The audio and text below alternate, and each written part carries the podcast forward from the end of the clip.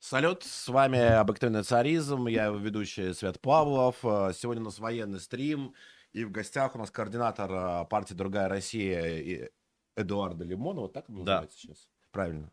Э, Проще говоря, координатор, известный деятель, военкор, нацбол, кто-то еще. Парти- партийный функционер, Партийный- член ЦК. Партийный функционер. э, Да не, нацбол просто. Нацбол, нацбол, военкор Михаил Аксель. Привет, Сет. Привет. Вот. Михаил, э, да, сразу, я всегда забываю, все вопросы шлите донатами, будем оперативно зачитывать э, ко мне, к нашему гостю, э, свои рассуждения, свои оскорбления, все, что хотите, все шлите донатами, все будет зачитано. Вот, а, да, и подписывайтесь на наш канал, э, ставьте лайк, э, нажимайте на колокольчик, ну, в общем, все, что нужно проговорить, я уже проговорил, все технические моменты. Миша, ты вернулся. Да. Откуда? Скажи, откуда ты вернулся? Я вернулся с Донецкой Народной Республики, где я месяц координировал гуманитарную помощь нашим ребятам, э, бойцам, которые сражаются на передовой, мирным гражданам на освобожденных территориях, в том числе в Мариуполе. В общем, занимался военной гуманитарной деятельностью, как добровольцем, так и мирнику.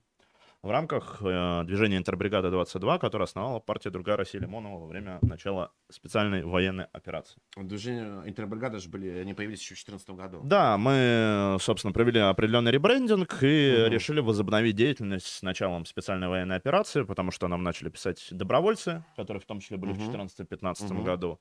А, Мы помогали им перебраться, ну и после этого выросла еще и гуманитарная деятельность. То есть мы Ну, помогаем... к, к военной. Да, к военной. Военный, гуманитарный и гуманитарный. Ну и дополнительно в интербригадах 22 работает множество наших товарищей в разных изданиях, связанных с этим проектом, военными корреспондентами.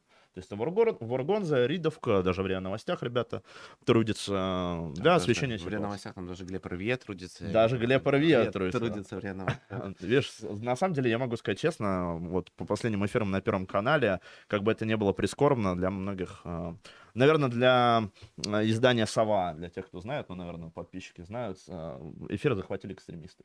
Просто везде, кого не посмотрю, все как бы бывшие экстремисты, радикалы, как бы теперь они все у нас рупоры. Э, С началом СВО так ситуация немножко поменялась. Раньше ты гонимый, а теперь ты военный корреспондент, гуманитарщик, волонтер, серьезный человек. Вот вернулся спустя месяц, как ты сказал. А Сколько ты месяц там? Да, я месяц, но я до этого на Харьковском направлении Мгм. работал, но сейчас был месяц. У нас под ротацию месяц для координатора. Вот. Побывал в Мариуполе, был в Донецке, а, пообщался с разными командирами подразделений, узнал ситуацию на фронте. Ну, вообще позитивно провел время. Чуть не сдох три раза. Ну, в целом, как бы, ну, нормально. Ты не, не, сдох три раза каким образом? Под обстрел попал? Да, под обстрел. Я- Получилось так, что... Донецке? Да, в Донецке. То есть все обстрелы, которые были, они были в Донецке. Так получилось, что когда а, я уже собирался приехать, тогда первый раз Донецк обстреляли из Града. Пакет как раз вот Мгм, самый первый мгм, момент, мгм. Ворошиловский район. И потом спустя время, как неделю я пробовал в Донецке, э, и я снимал квартиру в Киевском районе. И в Киевский район как раз прилетело два пакета Града, шесть ураганов, ну и там гаубиц, наверное, там штук 200 снарядов. Да. Ну вот, собственно, я умело ретировался в подвальное помещение в этом доме, которое не очень, конечно, было под это оборудовано, но там буквально там в 400 метров были прилеты. Вот. э, Немного вспомнил свой прошлый военкорский опыт, хотя, конечно, именно ну, по такой массированной обстрелу еще не попадал, когда как бы лупят по городу два пакета града. Для тех, кто не знает, РСЗО «Град» в одном пакете 40 снарядов. Это 40 реактивных ракет, которые летят в цель. То есть я не знаю, что там хотели обстреливать э, хохлы. э, у них такой а, рынок «Маяк» есть. Это ры- рынок радиоэлектроники. Вот они очень облюбовали. Там есть несколько мест, которые они обстреливают в городе постоянно. Вот возле рынка «Маяк» как раз и находилась квартира которую я снимал. Ну, вроде жив-здоров, как бы Как все ощущения нормально были? Блестяще, просто незабываемо, а, вот. Но, не, на самом деле, самое грустное было такое, что я думал, блядь, если я сейчас сдохну, то как без оружия в руках как-то вообще не героически, в каком-то подвале на Киевском районе. Но в целом, конечно, ну, не первый раз я просто попадал под обстрел, в Харькове был, и... Харьков э, во время первой поездки. Да, во время первой поездки. И попадал я под ураган, кстати, когда освещал события в Нагорном Карабахе, вот эта война 20 года между азербайджанцами и армянами. А, ну, конечно, таких массированных прилетов не было. То есть это совершенно такая другая война по степени разрушительности, но я думаю, об этом мы поговорим попозже чуть-чуть. Ну, удар был прямо Ну, 300 метров просто, просто за э, тем зданием, где я находился. Мы потом ночью проезжали, то есть там просто дома как бы в клочья. Они заряжают снаряды кассетными боеприпасами. Вот, то есть все здания как будто прошиты шариком от пинг-понга. Вот, если кто играл эту прекрасную игру, только это не пинг-понг, как бы, а стальной как бы снаряд, который насквозь прошивает здание. То есть мы даже ехали на своей машине и застряли в трамвайных проводах. То есть она так встала, и мы думаем, блин, за что-то мы зацепили сам трамвайные провода, деревья впереди, ну, то есть все как бы раскурочено. Вот, не знаю, вроде говорили, что там били рядом с каким-то военным объектом, но ни один военный объект они не поразили. Поразили они только гражданские как бы здания, вот, и потом, спустя время, кстати, в квартире, в которой я был, незадолго до отъезда, там в двух домах убил женщину. Ну, насколько понимаю, украинские обстрелы жилого сектора Донецка, они происходят буквально в ежедневном режиме. Всегда. Вообще они не останутся. Они вот иногда реже бывает ночью. То есть они, видимо, устают, думают, как-то вот надо поспать и продолжают. Куйбышевский, Киевский район, а, Петровский район, ну, это который он там ближе как раз к Маринке находится, его постоянно обстреливают. Плюс э, дополнительно стреляют даже Ворошиловский район, который, к примеру, там в 14-22 году не прилетал. То есть прилетала какая-то там точка У, но вот она одна была. Сейчас обстреливают постоянно, был тот момент, в одном из помещений, где я как раз находился в Ворошиловском районе, туда прилетело, ну, где-то снарядов 40.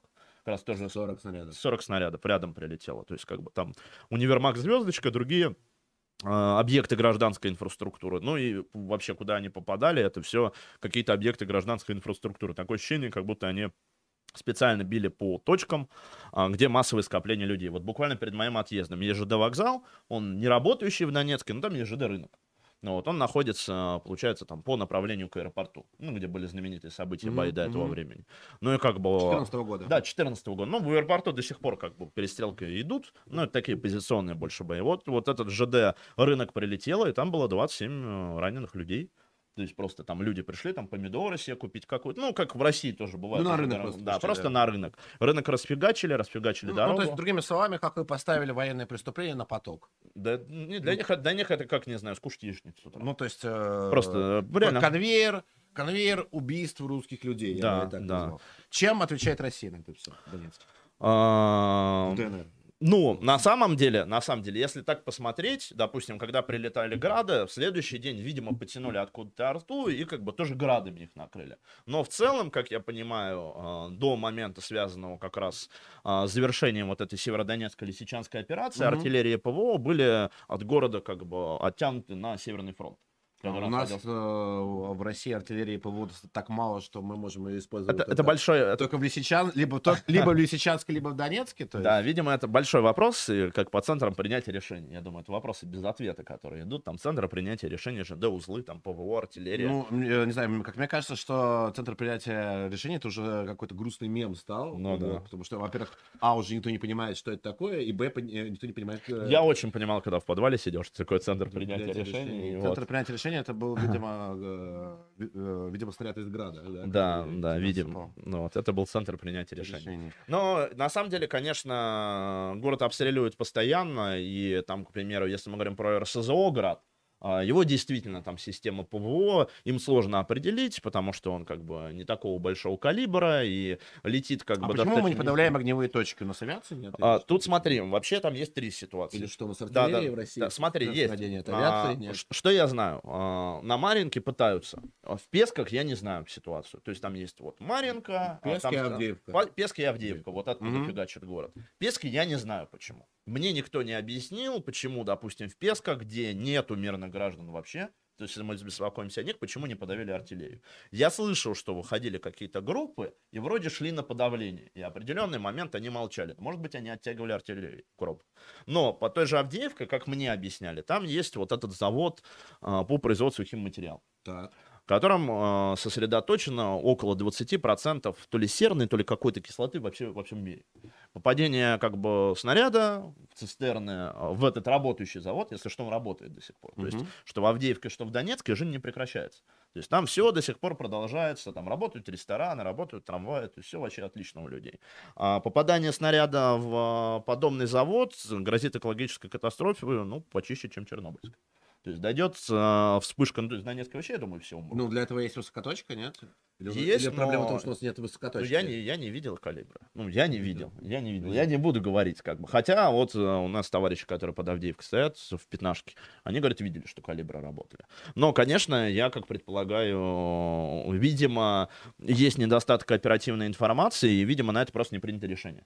То есть, на самом деле, как ты правильно сказал, у России оружие есть. Его вообще в достатке. То есть, можно говорить, какое оно угодно, там, качество, там, высокоточное, невысокоточное, Ну, вопрос, есть. почему оно не применяется, Вопрос, почему оно не применяется ограниченно. Да, но я думаю, что это вопрос политический, а не А военный. в чем, в чем, на твой взгляд, заключается тут политика? Ну, в том же... По-моему, по-моему, политический вопрос заключается в том, чтобы Донецк, э, который мы освобождаем уже пять месяцев, не жил под обстрелами. И политически наиболее выгодно как бы обстрелы прекратить завтра же, например. Слушай, ну у нас же специальная, Или я как-то, не, может быть, совсем не разбираюсь в политике. специальная военная операция у нас же по денацификации. И вот у меня просто как у гражданина возникает вопрос, э, почему обменяли азовцев, если они нацисты. Это вот из тех же Ну, вот мы сейчас вопросов. перейдем к азовцам. Да, я то есть на- про Донецк. Да, то есть про Закончить. Донецк, я как Мгм. понимаю, есть, видимо, либо, я не знаю, договоренности это конкретные или нет, я как предполагаю, не достает принятия военного решения для решения вопроса с Авдеевкой. Но а, что хочу сказать по самой Авдеевке.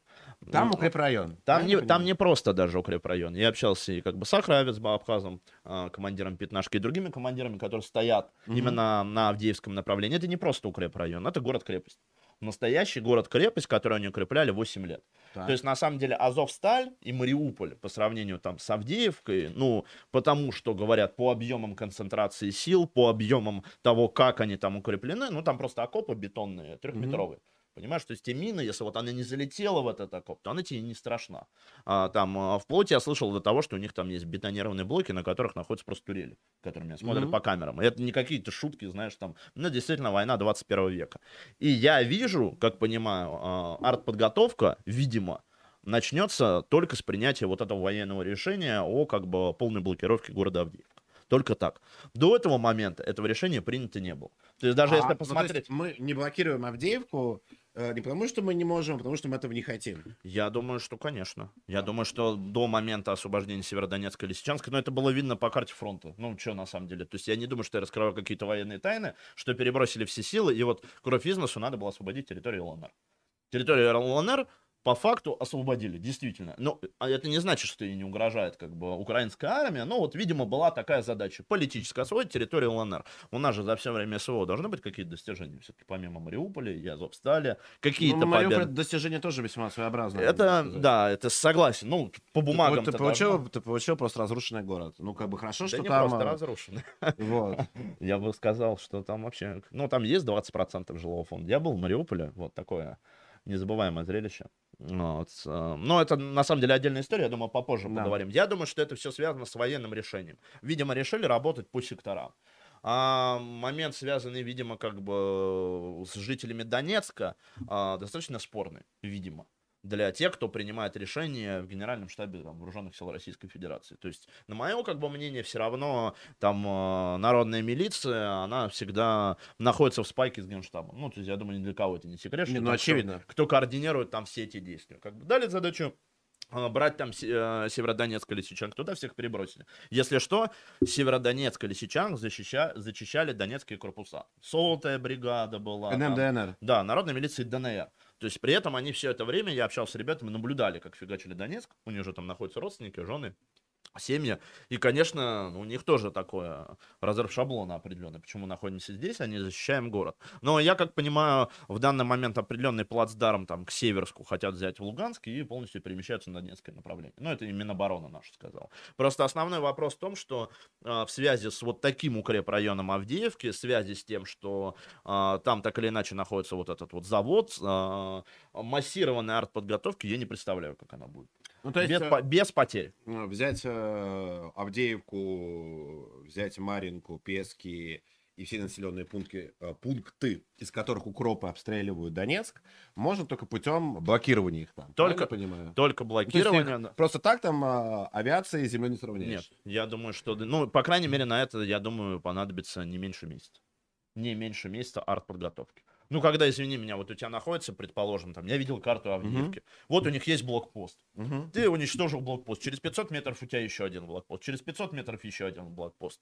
Там трехметровые а, траншеи вместе с окопами, бетонированные блоки, пулеметные точки. И что вот там на 3 метра? Вот они находятся в этих бункерах, смотрят по камерам. Ну, наверное, я не знаю. Неделю ФАБом, если... ФАБ это советский снаряд, кто не знает, такой тяжелый. Ну, я как- видел, по, кстати. которому, по которому, которого использовали, собственно, в Мариуполе. Да, в Мариуполе. На. Азовсталь, ну его и просто в Мариуполе использовали, там, я видел. А, только таким моментом. По-другому я, в принципе, не вижу каких-то возможностей. Ну, это, собственно, все понимают, поэтому Авдеевку не штурмуют. Ее нужно только тщательно проводить артподготовку, потому что, ну, штурмовать ее в лоб, это, конечно, безумие.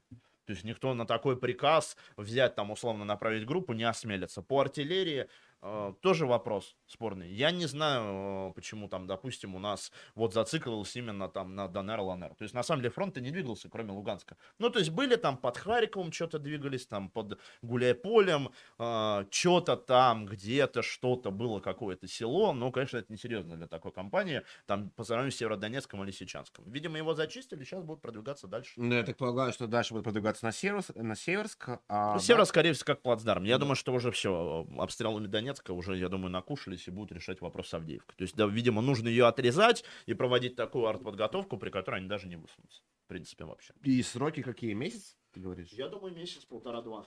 Ну, месяц точно на артподготовку. А, Ну, как, а как, как относятся жители Донецка к тому, что э, за пять месяцев э, с начала специальной военной операции, которая война, э, так э, и никто не за все это время, за все это время э, Донецк не то, что ДНР не освободили, а они э, продолжают жить под ударами. Там не возникает ли у людей вопроса, что э, СВО идет куда-то не туда или как-то идет не так? Возникают, мне много людей задавали вопросы. А Ну, среди вообще- местных я. Да, когда вообще... Я как раз про политический аспект. Да, как- что Авдеевку не, не блокируют э, по не политическим соображениям. Да, не блокировали. Ли, То да. есть, да, Ну, то наверное, есть мне сейчас... э, для меня загадочны эти политические соображения, потому что Для политически наиболее выгодно, даже выгодно, понятное дело, э, ну это очевидно, чтобы наши люди не жили под обстрелами, потому что заявленная цель спецоперации, кроме вот этой вот де какой-то непонятной мутной хуйни,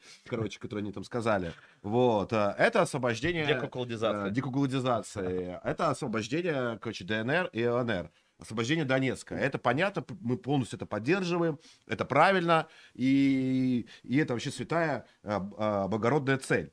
Но, объявив эту цель в самом начале, за пять месяцев, как бы, люди продолжают жить под обстрелами. И возникает вопрос, по-моему, почему так происходит?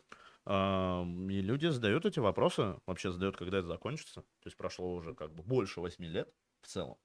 А, Ну, а и- сейчас-то как бы обстрелы, они вообще бе- беспрецедентные, Конечно, насколько конечно, я понимаю, даже конечно. в сравнении с 2014 годом. Такого, конечно, не было, когда там выпускают там пакет града по городу. Ну, чтобы понимали разрушение, как бы, град это ракета, реактивная система залпового огня, которая вообще, ну, направлена против укреп, укрепрайонов противника. То есть представьте, какое разрушение она может нанести в городе. Там, Конечно. если мы берем их гаубицы, то есть, как бы, я слышал и как бы видел, был свидетелем, как применяются вот эти гаубицы три топора, 777 это которые Мгм. американские, и Цезарь французский. На них остаются огромные воронки. То есть это как бы действительно орудия, которые, ну, против укрепрайонов. Когда они применяются по городу, который не так укреплен и защищен, как какие-то там, не знаю, окопы, траншеи, конечно, разрушение титанического. Людей много вопросов, а, когда это закончится, это раз. Почему не ударяют по центрам принятия решения? Это два, это у всех вопрос. Но это вопросы у всех россиян. Ну, это шизофрения уже, то, что происходит на протяжении этого времени. Если у нас такой Зеленский, как бы фашист, э, нацист, как бы ущемляет граждан Донбасса, почему а, администрация президента до сих пор существует? Ну, вообще, как объектная- банковая вообще существует. банковая, почему она Да. существует, улица. Мне это непонятно. А, Там по Мариуполю я как бы посмотрел, что у нас а, российская армия может прекрасно а, м, решать вопросы с а, укрепрайонами противника, засевшим противником в здании. Ну, я думаю, пару калибров решила бы как бы этот вопрос вообще за раз. По крайней мере, это имел бы очень серьезный психологический, идеологический эффект. Но Российская Федерация, как я понимаю, она не мыслит идеологическими принципами, а мыслит Видимо, какими-то определенными, я не буду говорить слово договоренность, я не знаю, честно. Но, видимо, определенными какой-то вот линией поведения, назовем это так. Эта линия поведения связана с тем, что даже по тем же азовцам а, договоренности, видимо, были. Ну, потому что ну, не бывает так, что они с Давай ничего... сейчас, давай сейчас как раз закончим Да. и перейдем И э, тем возра- Донецку, да, возвращаясь к вопросам как раз к обстрелам. А, И у многих людей вопрос, как так происходит, что если у вас заявлена цель Да. операции денацификация, почему их отпускают? Почему люди, а, которые 8 лет находились под обстрелами, находятся под самыми обстрел- страшными обстрелами за все время? Не только Донецка, на самом деле. Это и Макеевка, и Харциск, и другие населенные пункты. Там тоже проживает много людей. Я видел, что, а, конечно, в Дон- Донецке очень много фаталистов, на самом деле. То есть, ну, там у них, знаешь, такая система. Ну, у меня, с одной стороны, это вызывает восхищение, мужество людей. С другой стороны, конечно, как у человека, ну, который понимает, что такое война, как прилетает снаряд и какое он несет разрушение, что там, знаешь, вот прилетела там 500 метров, бабушка идет как бы там, все хлеб покупать. Она не дергается даже. Там вот есть Петровский район, который бомбят постоянно. В ДНР даже есть такая программа, как бы, представим, бесплатная квартира в Петровском районе. Только, ну, не факт, что эта квартира у тебя будет, как бы, ее просто разбан... Ну, потому что туда прилетает... просто, да. Да, там прилетает 5 минут каждый вообще. То есть он, посто- он с 14 года постоянно вот под такими обстрелами. А, но помимо фатализма, конечно, существует и мужество людей. Потому что, к примеру, дончане, дончане, в отличие от укропов, а, при каждом прилете начинают сразу ремонтировать дороги. То есть я могу тебе сказать честно, вот у тебя поприлетало Ну, в в Донецке. район, сразу же, моментально приезжают пожарники, то есть я такого никогда не видел. Вот когда прилетела вот эта ракета, точка У, я посмотрел, ну там, ну остались от нее, они, видимо, оставили специально, чтобы было видно, что это теракт, когда там 20 человек в центре убили. Но в целом вообще ты не заметишь, что это военный город. И они, конечно, работают, работают, но вопросов все больше. А с вопросом будет и возмущение, и это возмущение вполне оправдано, что... а, Еще бы. Безусловно, и я слышу, допустим, что над городом работает ПВО. Она есть. И я не спорю, что не все, допустим, снаряды можно сбить, и не все можно подавить. Но вопрос вот с Донецком, он решается только на политическом уровне. Если примут на политическом уровне, расфигачить там хахлов, бросить на это все силы, тогда Донецк бомбить не будут. Как Луганск. Как пример. Приняли политическое решение. В Луганске есть вода. В Луганске есть свет. Луганск не бомбят. Луганск это глубокий тыл. На самом деле безопасный регион, туда можно приехать как в Ростов. Там, ну, у меня товарищи были, я знаю, про что я говорю. Донецк это прифронтовой город. До Авдеевки 5 километров, до аэропорта 3 километра. Ну, то есть, вот э, укроп буквально, э, буквально вот на окраинах Да, Донецка. Да, по да. сути. Ну, это, это просто, ну, на самом деле, Авдеевка, как и вот Макеевка, это населенные пункты, но они типа, это как у нас Мытищи под. Москвой, понимаешь? Это условно, как бы, отдельный населенный пункт Химки. Это все для людей со То стороны... все одна Донецкая агломерация. Да, и э, на самом деле можно пешим дойти, как бы там до Авдеевки, э, ну, там, за 3-4 часа. И как бы фронт, ну, я как понимаю, не сдвинулся. То есть там какие-то позиции захватили бывшие укропские, но это ни о чем, Мгм. конечно. Друзья, напоминаю, шлите донаты, задавайте вопросы мне, гостю, тем более у нас важная тема, война. А, у меня вопрос э, как раз э, по азовцам. Мгм. Э, Обмены э, сначала тайры, потом э, Мымры. мымры, да. Я ее мымрой называю. Мымры, потом еще там масса азовцев. Какие настроения они вызвали на месте? ДНР, в Донецке. Как люди на это отреагировали? Да что, охуели их обменивать? Это цитата просто прямая. Что, совсем, что ли, охуели? Да у меня это, ну, такие же цитаты, как у нас с тобой. На самом деле, дончане ментально, э, ну, они все такие, крипто, такие красно-коричневые русские националисты, национал-большевики. Вот весь дискурс, который есть у нас, они прекрасно понимают. Их не надо агитировать ни за что. Они знают, что такое национальная справедливость, они знают, что такое социальная справедливость, они понимают противоречия, которые есть в Российской Федерации. И, конечно, та позиция, которая, в принципе, там у многих командиров есть там не брать в плен, вот, ну, я думаю, что после этого брать плен вообще Донецке никого не будет. А чтобы что, Ну, что- ты имеешь в виду часть э, народной милиции? Да, да. Я слышал, как бы, что... А зачем? Чтобы потом обменяли людей. Ну, И то это- есть э, в плен уже начинают не брать из-за этой истории. Слушай, да и в 14 в 14-15 году не особо в плен брали. Ну, брали кого-то в плен, языков. А, ну, на самом деле, когда а, перед тобой враг, который совершает просто террористические действия, а по-другому я не могу это Ну, назвать. Украина Это- террористическое да, это просто террористы, которые как бы реально совершают какие-то акты для воздействия на органы власти, что мы можем. При этом они знают, что им за это ничего не будет. Но даже если кому-то будет, то это будет несоразмерно как бы тем потерям, которые они могут нанести в городе, потому что Донецк это миллионник. И, конечно, когда обменяли азовцев, и обещали же не обменивать. И можно помнить Сладкова, допустим, ну, там известный военкор, которого Да. попросили в свое время с Донецка. Теперь понятно, почему попросили. И я думаю, что Чё- это... А что Салков написал? Слушай, он, как я понимаю, его, я не знаю, что он написал по поводу обмена, его попросили из-за того, что вот он пробрался Мгм. снимать азовцев, их выход. Мгм. И, ну, мне стало вот как бы, ну, я обратил внимание, я не увидел прям испуга в глаза азовцев, Абсолютно, которые, сда- тоже. которые сдались. Это были злые собаки, которых загнали в угол и сказали выходить. И я теперь понимаю, почему им сказали выходить. На мой, как бы, взгляд, естественно, это есть договорняк.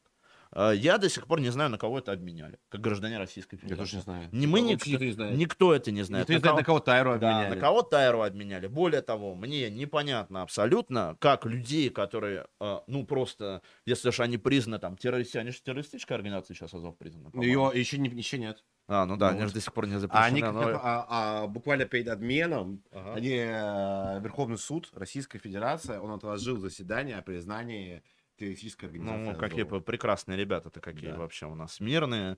Это практически нормальные украинские Ну да, то есть, конечно, э, национал-большевистская партия у нас э, запрещена. Да, Вот, а Азов, ну... ну, легально, это- легально можно как бы Да вполне это же- это выходить. же либеральные ребята. Да, короче. все отлично. Да, Не, всё ну на самом отлично. деле, конечно, это просто, на мой взгляд, просто, просто да. пиздец. То есть, Да. как бы по-другому я не могу это назвать. Это позорище. Э, Я не буду говорить там какие слова там предательства, потому что я знаю, что у нас за государство. И оно как бы способно, как бы, на, видимо, на договорники какие, непонятно за что.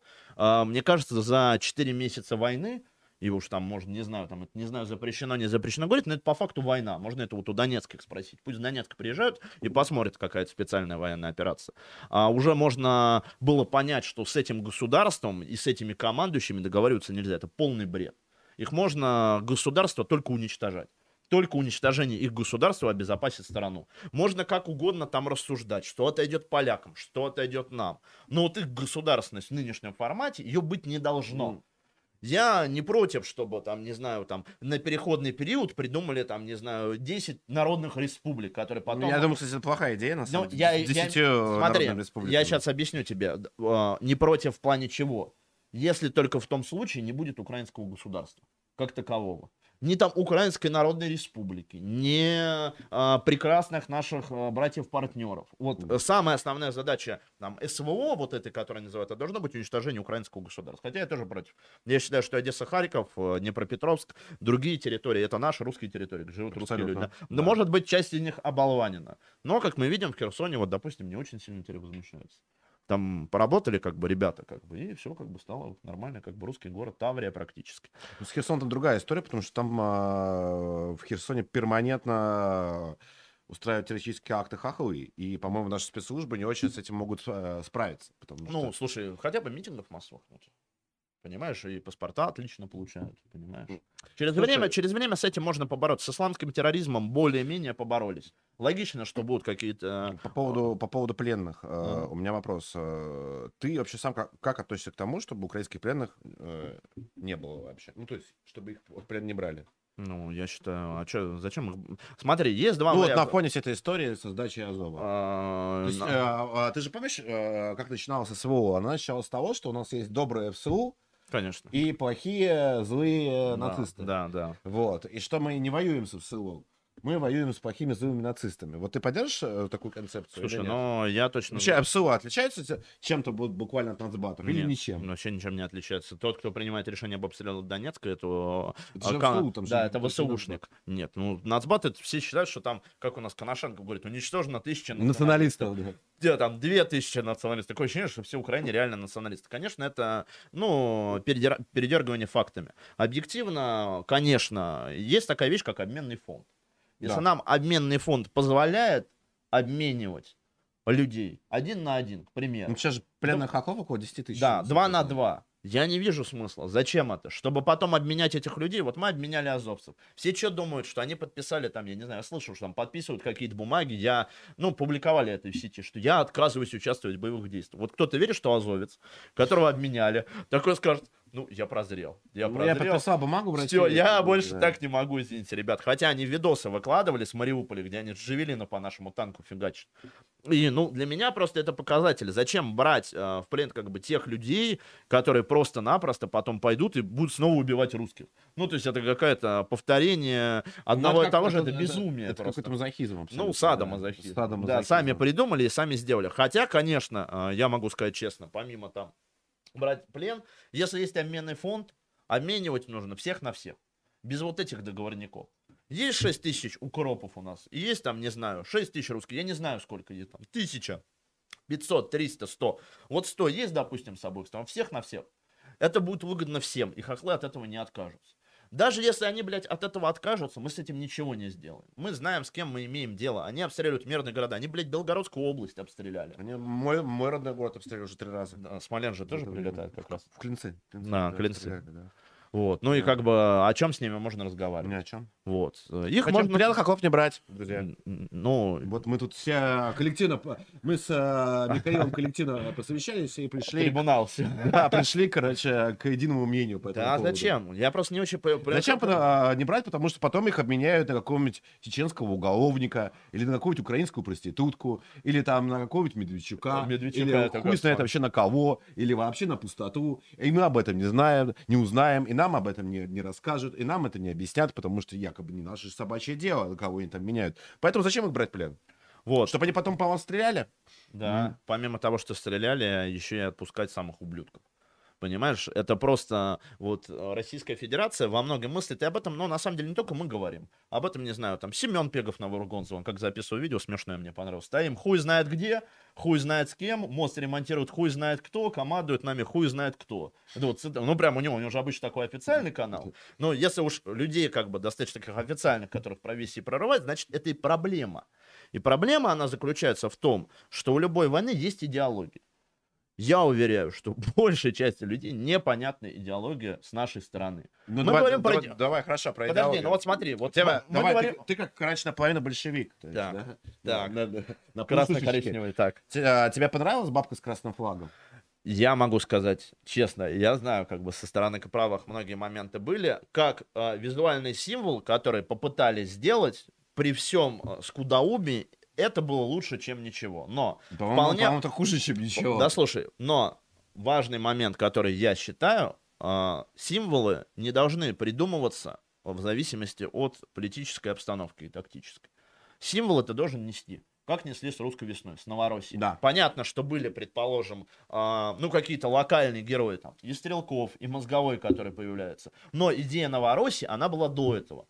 Многие русские националисты, мы, нацболы, другие русские патриоты выступали за воссоединение русских территорий. Там тот же русский Крым с 90-х годов поднимался этот вопрос. Там, Ну, в спутник- том числе Лимоновым. да, в том числе Лимоновым. Там, ну, и там еще Казахстан поднимался, но это мы потом, может, обсудим, судя по тому, как везут казахи, может, второй фронт будет. Но не суть. А, Должна быть внятная и понятная идеология.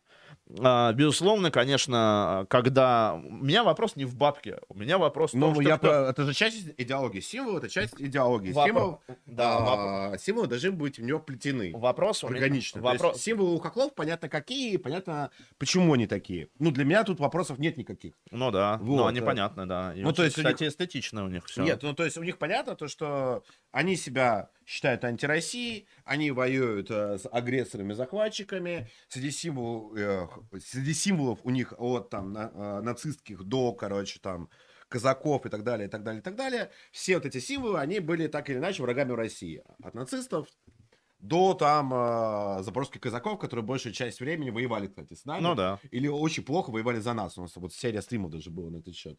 Вот. а, их символы, которые выстраивают украинское государство, понятны. А, и легко считываемы.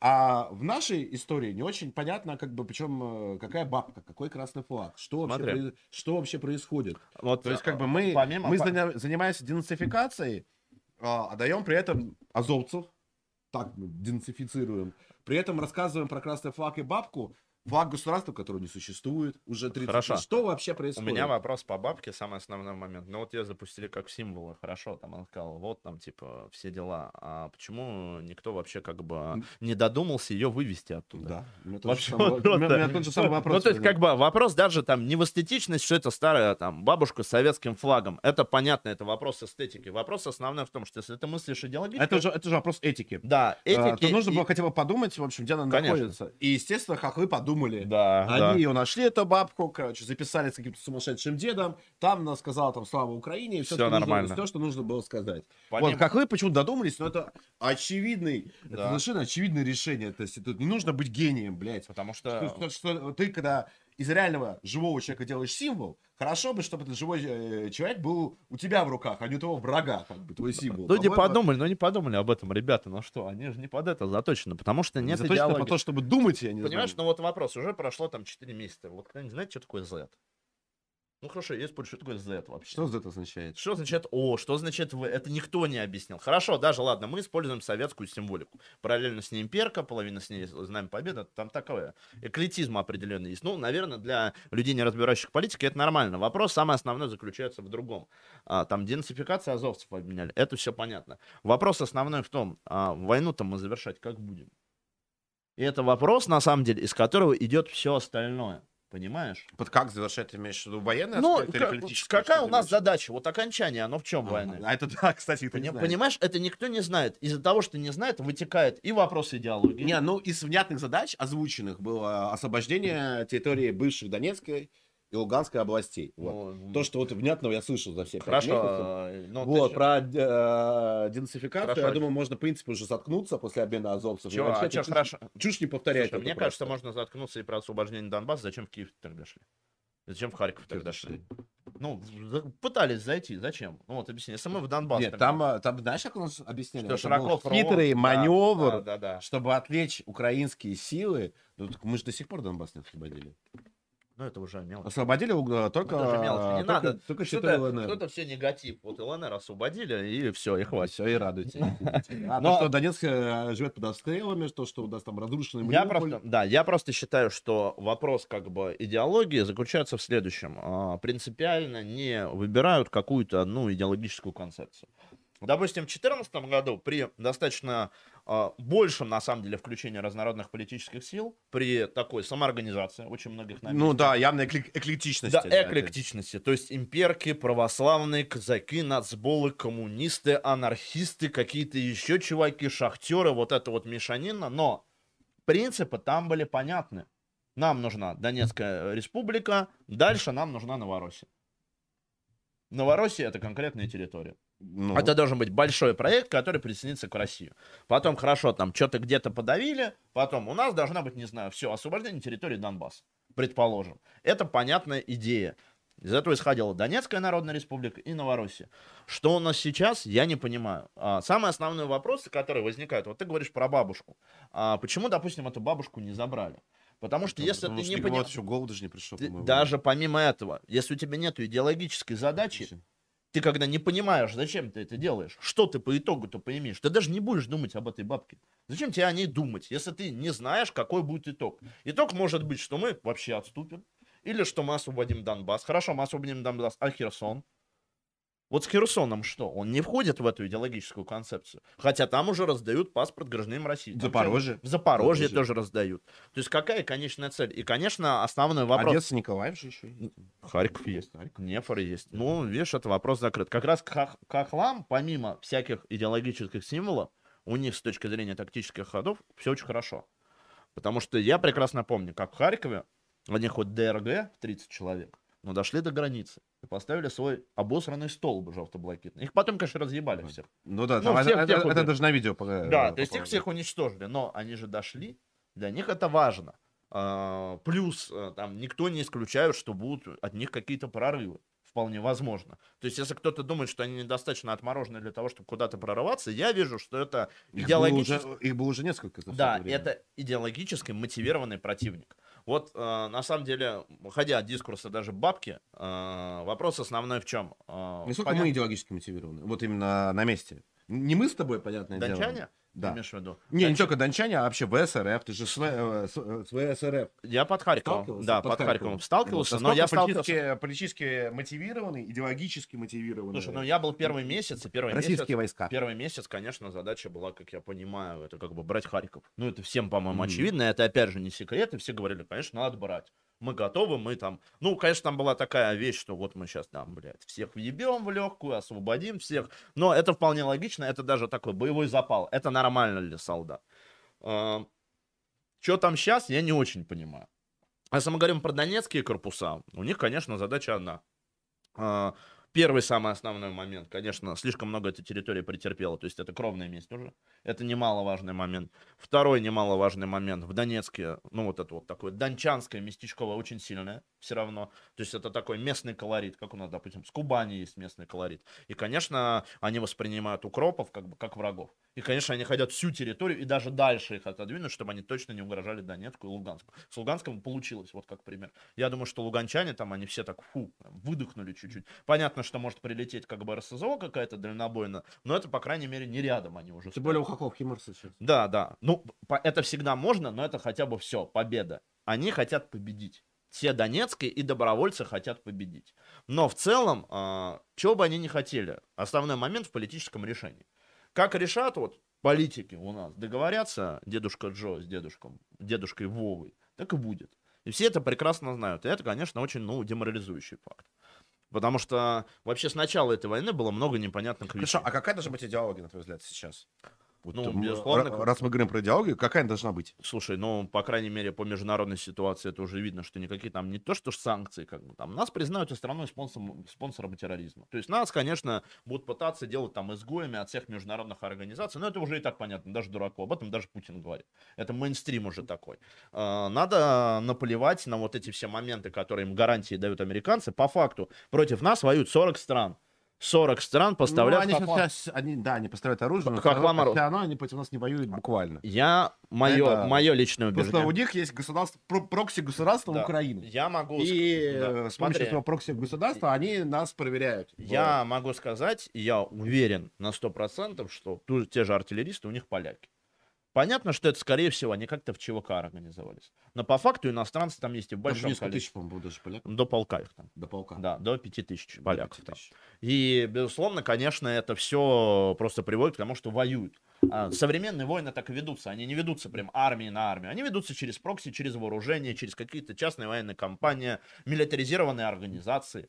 И, безусловно, конечно, если мы сталкиваемся с таким противодействием, ну, какая как, наша идеология должна быть? Она какая должна быть? к- э, первое, Белая, красная, красно-коричневая, какая? ну, мне бы Русская рендента, что, что, что должно быть? Что мы должны, чем мы должны идеологически, информационно отвечать э, украинским сепаратистам? э, уничтожение украинского государства полное, безальтернативная капитуляция с последующим уничтожением государственности. Это первый самый основной момент. Тогда станет все понятно. И с агентурой, и с бабушками, и с флагами. Там уж можно как угодно что-то придумать. Это станет понятно. Второй основной момент. С военными преступниками и беспредельщиками мы переговоры не ведем.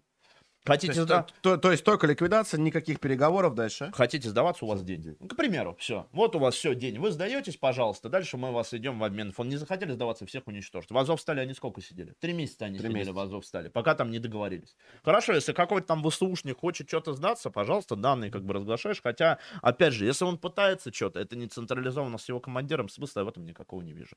Третий основной момент. В обязательном порядке официальное заявление о том, что территория от Харькова до Одессы, вся Новороссия, является территорией России, которая была незаконно получена Украиной по Беловежскому сговору. Ну, то есть это демонтаж Белорусских соглашений. Полностью. по сути, Ну так на самом мы чем занимаемся? Но это, это будет означать, что Беловежские соглашения будут демонтированы в отношении всех остальных. Ну, конечно, это прекрасно. Ну, Ну, ты понимаешь, на что я намекаю? Ну, конечно. Ну, на самом деле, э, это можно как угодно. Можно а, подать, не знаю, под соусом русского мира. Можно сказать, что мы защищаем своих граждан. Да, их там не все. а, ну, начать, не знаю, выдавать паспорта, к примеру, вот как сейчас делается. Что вот мы там эти территории присоединяем. А, можно, блядь, придумать временно государственности и сказать о том, вот как ДНР, ЛНР. Мы просим вас защитить, к примеру. Не, ну по тех- технологически там вариантов масса существует. Да, я, я скорее да. не про технологию спрашиваю, а про содержание. Конечно, демон- демонтаж Беловежского сговора, только так. Ну, потому что это было незаконно, это не решало население Советского Союза, и этот вопрос, он уже, на самом деле, с момента развала Советского Союза показал свою просто нецелесообразность. Абхазия, Осетия, Нагорный Карабах, Приднестровье, а, бывшая Украина, ДНР, ЛНР, а, между Узбекистаном, Таджикистаном, Да. Северный Казахстан под боком. В каждой стране есть военные, только в Туркменистане, нет? Потому что у них У нас пришла первая порция донатов. Давайте мы их... э, Донаты. Донаты Кстати, друзья, озвучим. друзья, сейчас маловажный момент. Обязательно жертвуйте волонтерам и тем, кто занимается гуманитарной помощью. И да, вы обратили внимание, что у нас э, звук уже перестал быть русским, вот, мы русскими не перестали и, э, и никогда не перестанем быть, э, звук перестал быть русским, это все куплено на ваши донаты, поэтому шлите донаты, пожалуйста, если вы хотите, чтобы качество, качество наших эфиров э, росло и повышалось, вот, а наша жизнь становилась не так грустна. А, задаю Первый вопрос. э, Русский вперед. Прислал 100 рублей. Телегу гости порекламируйте, пожалуйста. Сложно ее найти. Ее несложно найти. Называется Михаил Аксель. Да, вообще все элементарно. У меня даже личный аккаунт называется Михаил Аксель. А, кстати, его не найдешь уже. Все, я его от хохлов закрыл. Короче, Михаил Аксель телега. Да, вообще все просто. А, Хелтер Скелтер, 100 рублей. А сколько людей осталось в самом Донецке? Насколько много в городе осталось мирных жителей? Работают ли магазины, детские сады, бары или офисы? А, сфера образования вся дистанционно, остальное все работает. К- кроме того момента, что с понедельника по четверг комендантский час с 11 вечера до 6 часов утра. Но выходные, поскольку людям надо отдыхать, и в пятницу комендантского часа нет. Мне так и сказали. Я спросил, ну как-то странно, почему 5 суббота, воскресенье нет. Говорят, ну нужно же людям отдыхать как-то. То есть, короче, по Донецку это вообще не скажешь, что принтовой город. Уехала особенно после... обс- Несмотря на все обстрелы, Вообще нет. вот эту вот Вообще все, все работает. Вообще, то есть, ну, ее не отличишь. То есть, на самом деле, находясь в Ворошиловском районе, к которому прилетает, но не так часто, как в Киевском, ну, ты вообще не скажешь, что город обстреливают. То есть, город, город работают кафе, бары, магазины. Нету вообще дефицита товаров никакого. А в плане населения, то есть сколько уехало? Слушай, я думаю, что тысяч-.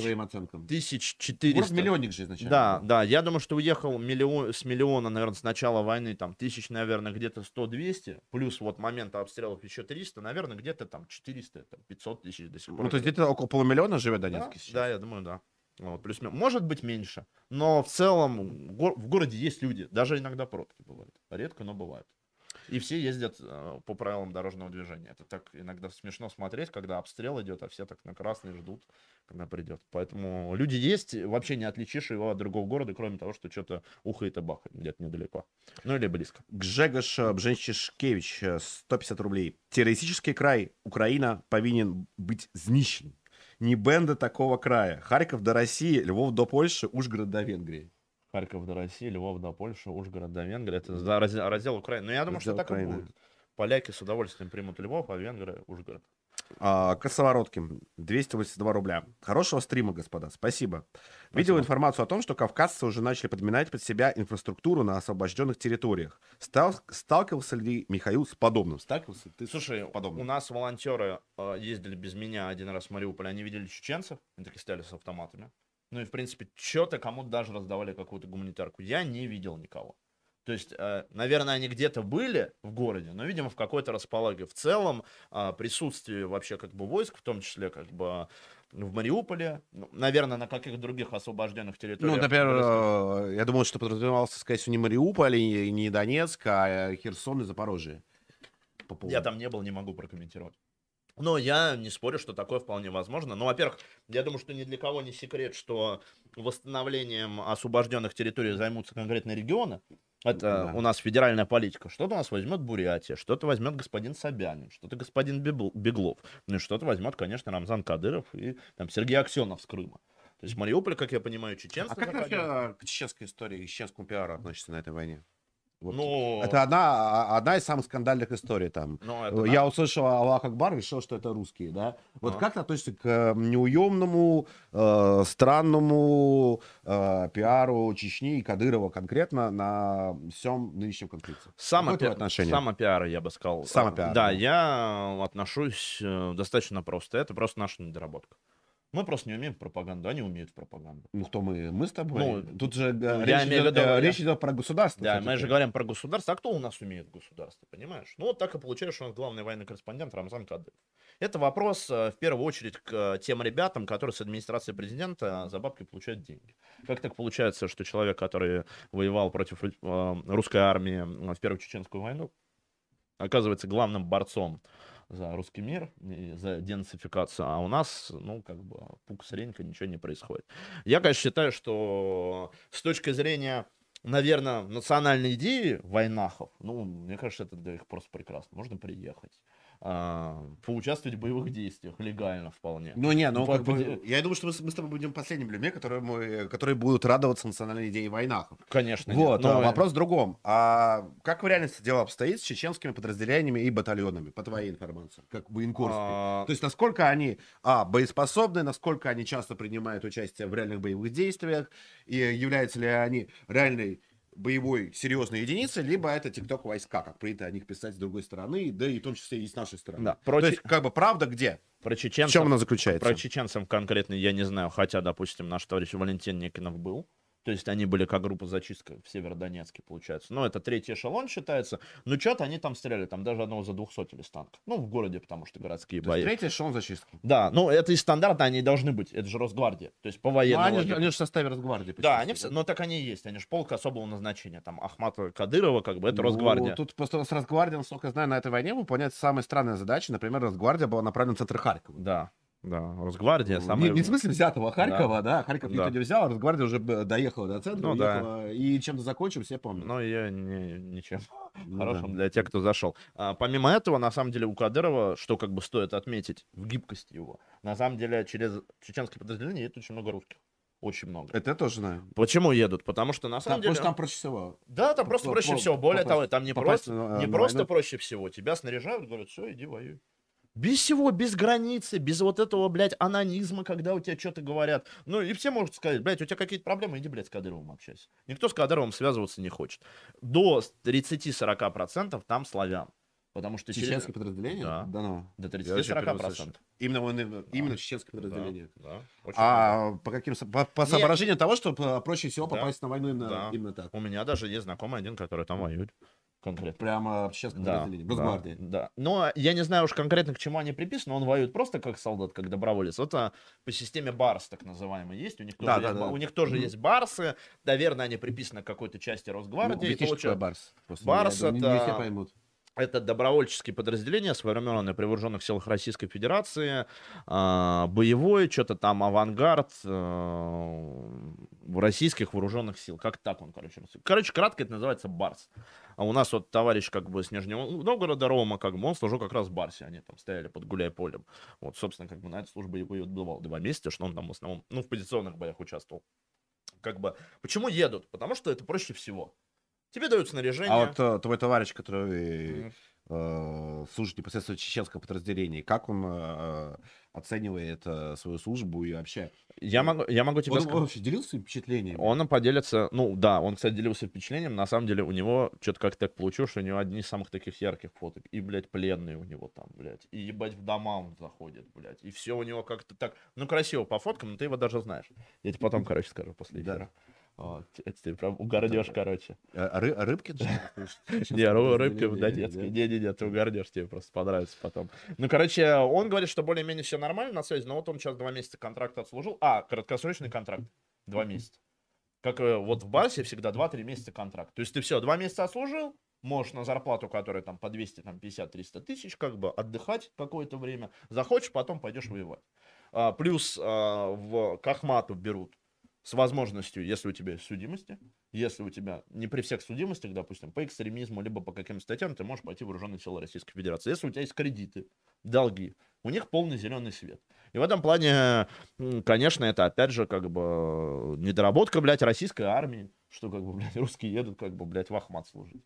Вот. Э, я узнаю, могу тебе сказать точно, только А, после. Абсолютно сюрреализм просто. Ну, да вообще, эта война во многом сюрреализм, Мгм. понимаешь, как бы, блядь, русские едут едут как служить бы... в Ахмат, потому что Да. так проще Потому попасть что на так проще. Так, ну я тебе просто говорю, вот мы занимаемся гуманитаркой, просто чтобы понимать. Блядь, дроны нельзя. Сейчас хотел сказать нецензурно, но не буду, короче, говорить, потому что Да не, в Доне- ну- в Донецкой Народной Республике еще работаем, я поэтому не буду. А, умный человек, а, глава Донецкой Народной Республики, издал закон, что А теперь... вот, все- вот вчера, вот, извините, я перебил, я понял, о чем ты говоришь. Вот буквально, буквально на предыдущем стриме у нас э, был военный врач, который в Туле, в Туле служит, э, су- э, работает э, в гуманитарной миссии «Тыл» Мгм. Быстроковской, и он говорил о том, что этот указ, он никак не, не помешает гуманитарке. Это не помешает гуманитарке пока что. Вот, Он говорит, что ничего не поменялось, и то, что там подразумевался, подразумевалась гуманитарка от, российской, от российского государства, но не от частных лиц. От частных лиц все да, остается только почему... так, же, так же, как и было. Но только почему в документе написано, как бы, что есть донор, финансовая ответственность за гуманитарку. В документе там есть анкета, которую ты заполняешь. И я как бы общался с Министерством чрезвычайной ситуации как бы, Донецкой Народной Республики. Там есть комиссия, которая аккредитовывает эти вещи. Понятно, что сразу такого не будет. Но аккредитация гуманитарных грузов, это значит, что государство требует от тебя аккредитовывать гуманитарные грузы. Если ты идешь по зеленой через кого-то, через военных, либо у тебя есть какие-то договоренности, как часто делают гуманитарщики, это один момент. Но это не значит, что рано или поздно всевеликая глаз Саурона, как бы, с администрации Донецкой Народной Республики не посмотрят на твой гуманитарный груз. А если создаются такие грузы, для кого они создаются-то? Для какой гуманитарки? Я думаю, вряд ли, что для гуманитарки Единой России. Я думаю, что там вопрос очень быстро как бы решается со всеми этими вопросами, и с документами, и со всем остальным. Это в первую очередь на тех, кто частно занимается гуманитарной помощью. И вот вопрос, если ты без аккредитации, вот ты ведешь часть, хорошо, тебя спрашивают, останут комендатура и говорит, аккредитация на груз. Ты говоришь, так это частное лицо. Он говорит, покажите аккредитацию. А у меня ее нету. Говорит, ну все, поехали на подвал. А что он скажет? Вот что ты ему скажешь, к примеру. Понимаешь? И это большой вопрос, на самом деле. Повлияет это, не повлияет. Нельзя так сразу как бы судить по поводу целого ну, ну, ну, то есть, ну, то есть нужно пожить и посмотреть. Как, Конечно. Как, как да я уверен, я, я даже прекрасно знаю, на что это направлено. Это направлено против частных гуманитарщиков, которые вот как мы как бы возим бронежилеты, скупая с частных рук. С частных рук их не производят заводы, кстати, для многих откровений что, было такое. И ратники, и все остальное. Это с частных рук. Ты просто берешь на Авито и ищешь бронежилет, потому что у нас страна их не производит. Так же, как она не производит, вот труборазведчика, к примеру, знаменитая вещь, ТРки, которые вообще придумали в 1908 году, но они до сих пор применяются на войне, это тоже, ну как, забавно немножко. Вот откуда они у частных лиц? И почему мы, гуманитарщики, не можем купить с военных заводов? Военный завод все мы их не производим. А бойцам нужно. И что делать? И мы можем скупать их только с частных рук. Я не могу предоставить как бы чек конкретно на вот какую-то вещь. Угу. Но она нужна бойцу. Мне что с этим делать? Разорваться, как бы сказать, о, Вай, слушай, это точно дойдет до бойца. У нас, благо, хотя бы есть отчетность по всем нашим закупкам, как у тыла, кстати. Мы все-таки такие большие организационные проекты, но есть много людей, которые частно тащат да, конечно. маленьких организаций, маленьких волонтеров. Понимаешь? У нас просто на это хватает нашего партийного функционала этим заниматься, чтобы у нас была и отчетность, и выписанные э, эти э, накладные, если что, и благодарность. Ну, я думаю, что у таких решений есть э, вполне э, крайне неприятное, позорное, но но вполне, вполне объяснимый ответ. Неприятный, позорный, вполне объяснимый ответ, потому что гуманитарка это грабеж гуманитарки на любой войне это прям прекрасно. Для, да, наверное, все чиновники да, думают, да, как да, это да, прекрасно. Да, да. распил гуманитарки, это, а, он, он же был в 2014 году, ну прямо скажем. Да, ну сейчас, я думаю, есть. И сейчас они есть. Как ну, бы. смотри, а вот... подобные препоны, они как раз э, создаются для того, чтобы пилить гуманитарку. Ну смотри, ну, вот как... а для чего еще? Как ну, а для де... чего еще? Как делаете Единая Россия? Какой еще смысл? Вот смотри, немаловажный момент. Я просто расскажу отличие, допустим, нашей мирной гуманитарной помощи от помощи, допустим, ядра. Что делает ядро? Они приезжают возле драмтеатра там есть драмтеатр в Мариуполе, который, блядь, угу. подорвали, блядь, то ли азовцы, ну, какие-то нацбаты, короче, блядь. Приезжают и начинают вот так гуманитарку, короче, раздавать. Приблизительно это вот так вот у них. Что там дальше с этой гуманитаркой? Им не интересно. Им не интересно, что там может быть, блядь, за 5 километров бабка не может дойти до этой гуманитарки. По поводу гуманитарки как раз то же самое говорили, э, говорил сотрудник тыла, он говорил о том, что э, когда, проблема в том, что когда раздается гуманитарка централизованно, а, отдаленный район, они его просто не видят. Да, не вообще. Получают, потому что никакого транспорта нет. Ну, вот я... Ничего, транспорта да, нет. Понимаешь, я лично вот у нас... Посмотрите, кто не подписан. Кстати, подписывайтесь на ресурс Интербригад, кому интересно вообще деятельность, потому что там она не политическая, а чисто гуманитарная. То есть там ребята, которые воюют, и как бы помощь жителям. Вот мы приехали в Мариуполь. На, у нас есть местный координатор Интербригад, который по спискам угу. смотрит самых незащищенных граждан. То есть у нас, допустим, 100 продуктовых наборов. Один продуктовый набор рассчитан на семью из трех человек на неделю.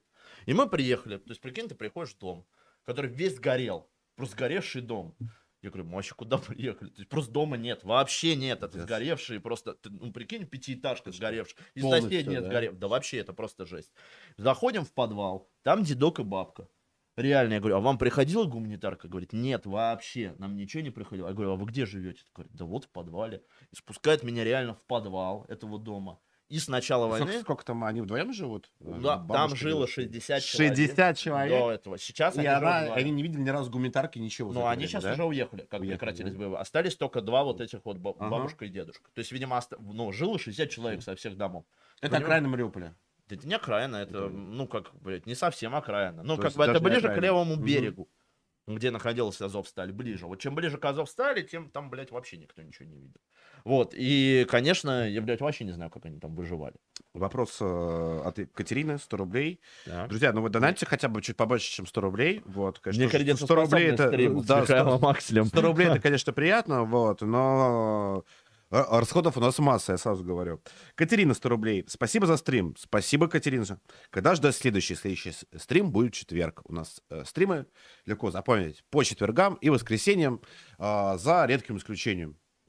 А, ЕРТ. О, ЕРТ, кстати, это, это какой-то мерзкий либерал. Он нам нам постоянно, короче, отправляет. Или левак, я не знаю. Ну, он такой нет военщик. Так, чё? Ну, мы ответим, конечно, на вопрос, безусловно. Так, Э, за. Я вообще обожаю, вот, э, вот, уважаемые хохлы, если вы смотрите, донатьте, можете писать все, что угодно там, просто какие мы пидорасы, короче, как мы убиваем, как мы воруем ваши микроволновки, как мы насилуем вилкой ваших детей, короче, шлите, пожалуйста, короче, все, все будем зачитывать. Э, ЕРТ, 100 рублей. Это просто охуенно. Мы поддерживаем войну. Войну за что? Хуй знает. Может, за Новороссию, может, за денацифицированную Украину. Руснаты.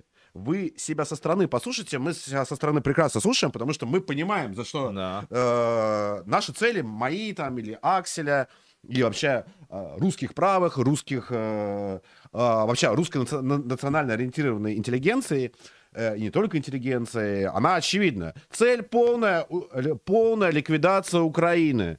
А, имя украинец должно быть выморано из истории. Украинцев не должно существовать вообще. Будут либо русские, либо не будет ничего. Цель совершенно понятная. Это э, построение, создание новой, э, великой э, русской, ну, если угодно, Российской империи. Для меня цель очевидна. Вот, а я думаю, что для Михаила Да, тоже- абсолютно. то же абсолютно. самое. Должно Вот. быть То есть, как бы, может быть, кому-то там... государственности, если так Да, проще. да, э, уничтожение украинской государственности и возвращение наших территорий, территорий, которые завоевали на- э, еще наши великие святые, праведные предки 100, 200, 300 лет назад, отняли там у турок или еще кого-то, у поляков.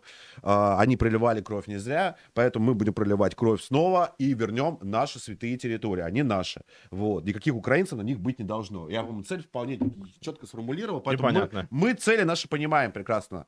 Вопрос в том, что какие там цели у, там, у потупчиков и у прочих, я не знаю. Вот. Но я могу говорить за себя. Михаил тоже может говорить за себя. Так что, как бы, ну, э, мне кажется, я вполне э, ясно Значит, ответил. четенько. Да. Чётенько. Василий, 100 рублей. Я понимаю, не брать в плен азовцев или артиллеристов. А вот призвали парня из Одессы. Он может за Россию. Хочет сдаться. Его-то за что и зачем? Также, если не брать в плен, враг будет биться до конца. Что ты думаешь на этот счет? Первый основной момент. Есть такая вещь, как обменный фонд. А, Если у нас есть необходимый обменный фонд в скорейшие сроки, чтобы не думали, что я какой-то людоед, надо приложить все усилия для обмена. Да ладно, ты ж услуг. людоед. Подожди, я немножко Перестань. немножко, немножко смягчить момент. Нужно в скорейшем освободить наших русских военнопленных. Это первый момент. Второй основной момент. Хорошо, вы говорите про вот этих всех как бы призывников. Вопросов нету. А, Призывник Ну, может дезертировать. которых насильственно за- забрали в Да, армию. приз- призывник может дезертировать, призывник может а, подумать о том, как ему а, при массовом а, скоплении сил нанести урон противнику, к примеру. Своим же, для того, чтобы В конце- сохранить конкретную жизнь. В конце концов, он а, может связаться с ВСРФ, Да. с русскими ЧВК и помогать бороться с Да. а, хохлами. Ну, то есть, а, сливать координаты, сливать позиции. Кстати, так, э, э, сколько я знаю, так многие делают. Да. Э, Те самые нормальные парни из Одессы, Николаева и Харькова. Вот, нормальные парни из Одессы, Николаева и Харькова. Если вас забрали в украинскую армию, э, ищите контакты, связывайтесь, э, можете хоть, хоть с нами связываться, вот бот подлет напишите, мы, э, мы вам подскажем, как использовать вас на благо нашей Родины. Общий, она у нас наша. Я, конечно, я уверен и знаю много людей, которые находятся, абсолютно русских, находятся сейчас на оккупированных украинцами территории. Если вы забрели в армию, пишите, пытайтесь связаться с нами, например, и дальше мы расскажем, как, как вам оптимально поступить в этой ситуации.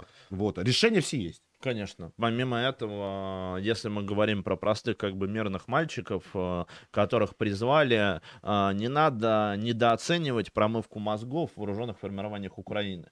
Они, может быть, до этого были мирными мальчиками, а потом станут такими людоедами, которым вам не покажется. Вопрос рациональный. Это обмен военнопленных для того, чтобы спасти наших русских военнопленных. В этом вопросов нету. Надо прикладывать все усилия для того, чтобы вернуть парней домой. Никто об этом не спорит. Да. Никто не спорит. Но второй немаловажный момент. А зачем?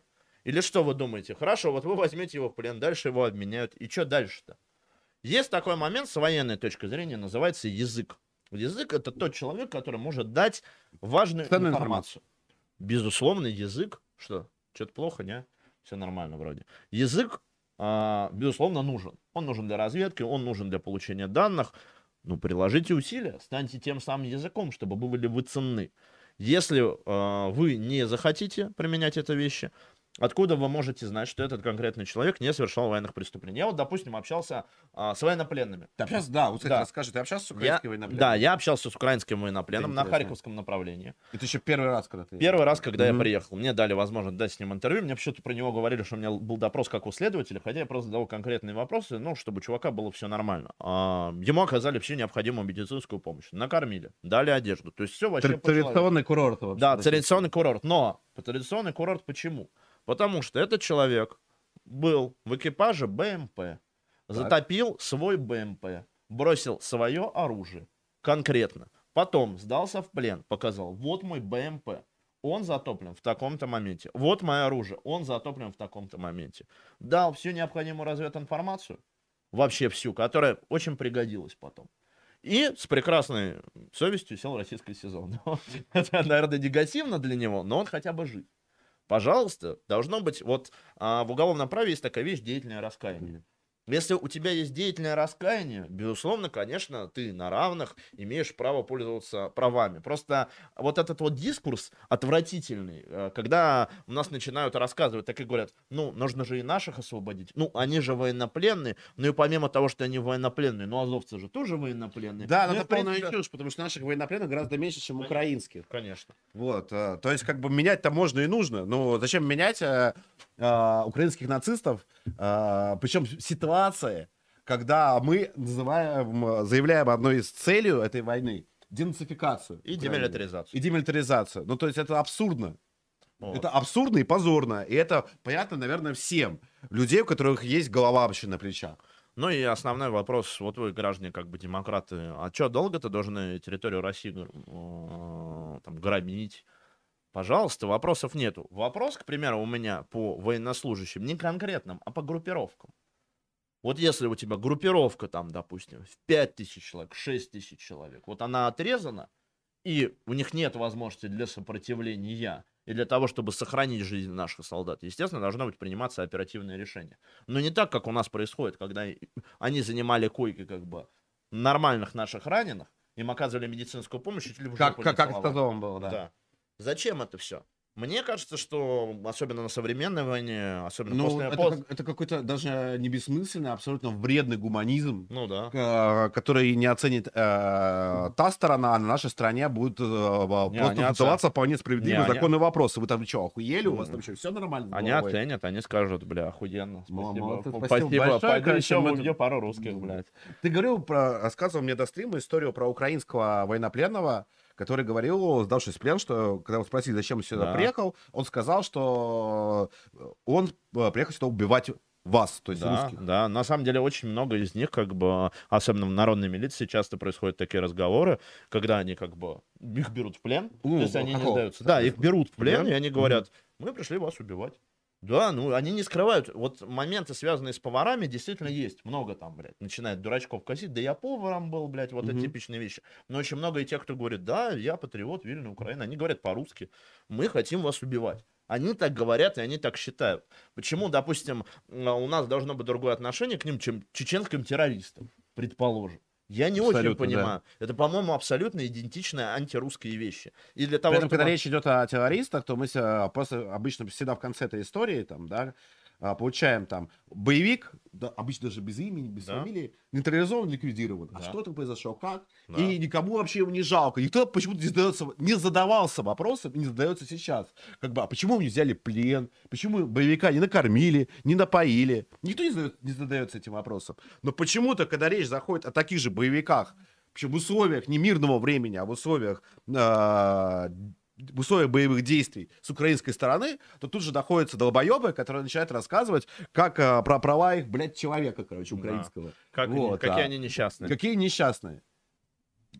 Как так происходит? Я не понимаю.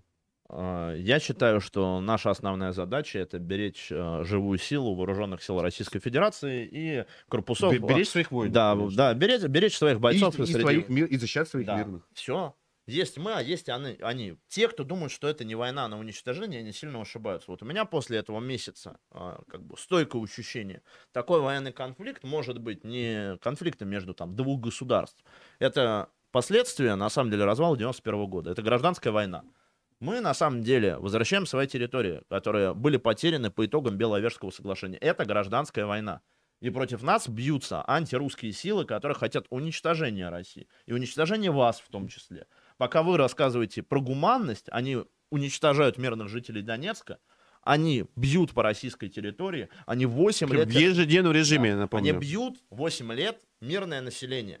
И, и у них ничего там, ни рука не дрогала, ни они там всплакнули, не рассказывали какие-то вещи. Их государственность просто нужно уничтожить. А, или что, вот вы как представляете, вот вы Донецким, к примеру, скажете там бойцам, ну не, ну надо как бы с ним, конечно, пообщаться, надо помирнее. А он скажет, ты Подружиться. щит- да, подружиться, это же Да. наш брат-человек. Это война, ребят. Все вот эти моменты, особенно связи там с гуманитарным правом, оно должно быть. Я его не отрицаю. Но оно должно быть только с точки зрения... Оно не должно быть как минимум в ущерб а, нашим воинам. Только с выполнением боевых задач. Только так, по-другому Э, никак. Вопрос. Про большевистскую идеологию я хотел чуть попозже поговорить. Ну, Так. можно сейчас поговорить. Давай. Причем этот вопрос э, повторяется сразу и в нашем дворянском чате, Так. в дворянском собрании. Кстати, друзья, да, подписывайтесь на наш Бусти, и вы станете э, членом нашего дворянского собрания. Будущей элиты Российской империи 2.0. Э, э, наш, в общем, э, друг, подписчик, товарищ э, мистер Шульц Шульц. задает у тебя э, другой Шульц. Не, не Шульц 88. Да, другой Шульц. Э, Задает тебе логичный вопрос. М, Доброго вечера. Доброго вечера. Так, А, Долго терзает все вопрос. О чем суть нацболов? так. Никак не могу понять. Для меня они выглядят чуваками, что очень сильно хотят кидать римские салюты, но почему-то стыдятся. Так, понятно. Такое типично. а, В чем оп- суть? опро- а, Оправевшие леваки или там а, оливевшие. Оливевшие праваки. Или да. оливевшие праваки. Ну, как бы как В чем угодно. суть? Расскажи. Ну, национал-большевизм на самом деле имеет корни там, с началом 20 века. Ну, я не буду грузить на самом деле аудиторию, там смена вековством. Я думаю, что это отдельно можно поговорить. На самом деле это достаточно стандартная в политической палитре сейчас лево-правая идеология. То есть очень многих э, современных политических движениях совмещаются как левые черты, так и правые черты. Например, кроме вас в России. ты кто? А, если ты говоришь про Россию, я говорю вообще в целом в политике. вообще в Там, не знаю, есть Касса Паунд, это тоже лево-правая организация. А, Есть Баски, это тоже лево-правая организация. Там а, куча других организаций. Ну, я просто не буду их все перечислять. В принципе, их достаточное количество. Там Золотая Заря, она считается традиционно правой, но у Ну, них у нас более- праворадикальная да, она, была, она считается праворадикальной, но у них было много аспектов, связанных с социализмом, с социальной справедливостью, там, для греков-арийцев. Но э, с фашистской эстетикой, я бы так сказал. Национал-социализм.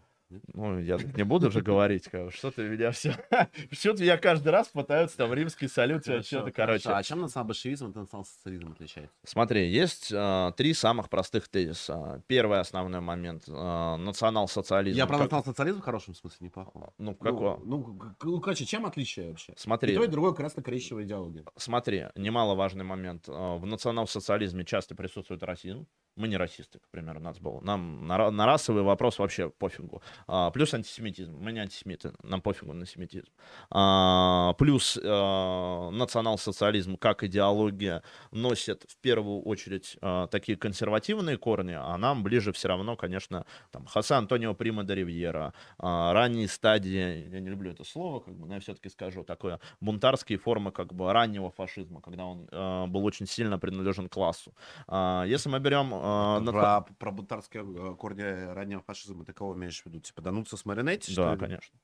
Ну, там очень много, на самом деле, про социальную справедливость. Республика Фиома, кстати, отлично. Для тех, кто, кстати, не знает, обязательно прочитайте про Дануцу. Это был великолепный проект. На самом деле, ну, один из самых прекрасных. У них конституция в стихах. Да, вообще и кокаин принимали. Там вообще все было просто идеально. Более легализованное пиратство. Да, все то, что нужно. Ну, правда, просуществовало не очень долго, прямо Ну, и что, национал-большевизм пока тоже не победил. А, третий а, или четвертый уже, наверное, пункт, не буду в цифрах путаться, немаловажный момент, что, конечно, в национал-социализме самое первичное это, безусловно, там стержень, это она в корнях имелась немецкая аристократия и ну, слушай, а, ну, Гитлер... военная, военная аристократия. Гитлер же не был уже военным аристократом. Не был, не был, но очень многие... Кто, кто там у них был военным аристократом? Слушай, Геббельс... вообще аристократом. Слушай, Геббельс тоже не был. Нет, Геббельс не был, но им все равно очень сочувствовало все равно. Там, часть Как раз армии. аристократия, она вот немного, немного так нос воротила. Вот, но пойми, Гинденбург, я все это помню, но я имею в виду, что да. все равно в корне как бы идеологии стоят именно такие традиционные устройства немецкого общества, так или иначе. В принципе,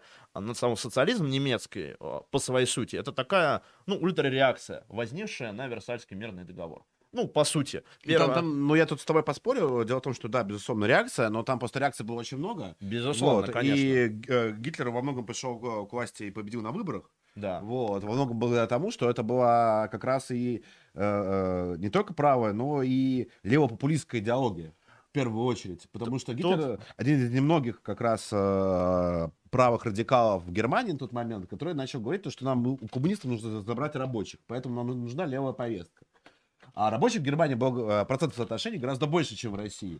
Это прям был серьезный как бы электорат, э, за который как раз нацисты боролись именно с коммунистами и боролись успешно. В НСДАП, вот. Ну, то есть это же... Да, в, НСДА, в НСДАП на самом деле... Ну, то есть это, было, это было... крайне левая идеология. Я с тобой поспорю, почему. А, в НСДАП была большой, очень э, разносторонней и разнородной организацией. Если бы она была такая вот монолитная, не, не было бы очень длинных ножей ну, по сути, когда убили левое как бы крыло НСДАП, то есть это штрассеры, а, в том числе Геббельс, кстати, которого ты вспоминал, как бы до того, как Гитлер снова принял власть партии, он же вообще из левых был. Он, ну, а... они, там в целом как бы все было направлено не только, не, не только, не столько против Штрасса, сколько против штурмовиков. Ну, во многом. Потому что да, это было силовое э, крыло, которое не очень подчинялось лично Гитлеру. А, Безусловно. Собственно, руководство армии германской еще меньше штурмовики нравились. Вот, поэтому тут Гитлеру нужно было выбирать либо, либо иметь такую революционную армию, либо иметь профессиональную армию. Uh, Гитлер выбрал профессиональную армию, революционную уничтожил, да, которая но, была не очень ему под контролем. Но ле- левые, политически понятно было, ле- левые, в принципе, элементы, как бы, особенно после ночи длинных ножей, как бы, и НСДАП были полностью вычищены. То есть, к примеру, там Йозеф Геббельс, который там до, после пивного путча, как Гитлер вышел к власти, он же был, по-моему, гулятором э, Берлина, если я не путаю. Я а, считаю, руко... точно, точно, руко... точно не скажу. Руководителем, по-моему, берлинской организации был, он в открытую говорил, пока Гитлер как бы сидел, что нам нужно там объединяться с социал-демократами, общий фронт антикапиталистический. Но это очень популярная идея была. И, кстати, немецкий национал-большевик, э, национал-большевик Эрнст Никеш активно за это выступал, что свобода как бы Германии от Версальского мира может быть только за свободу от капиталистических отношений. Это достаточно популярно было. Но право популистские идеи, такая реакция, в принципе, Гитлера возобладала в партии, ну и, собственно, э, национал национал-социализм мы помним как вот такую реакционно-ультраправую идеологию. Корни, естественно, были разные. Как ну, я сказал. Но она, э, но она при этом, на самом деле, краснокоричневая идеология. Ну ладно, но... бог с. Короче, мы, а то мы Гитлера сейчас да, дол- долго обсуждать, в, короче, в, да, России, да. в России долго. А, о чем бы русские не говорились, а все равно приходит да. в итоге, короче, к одному и тому же.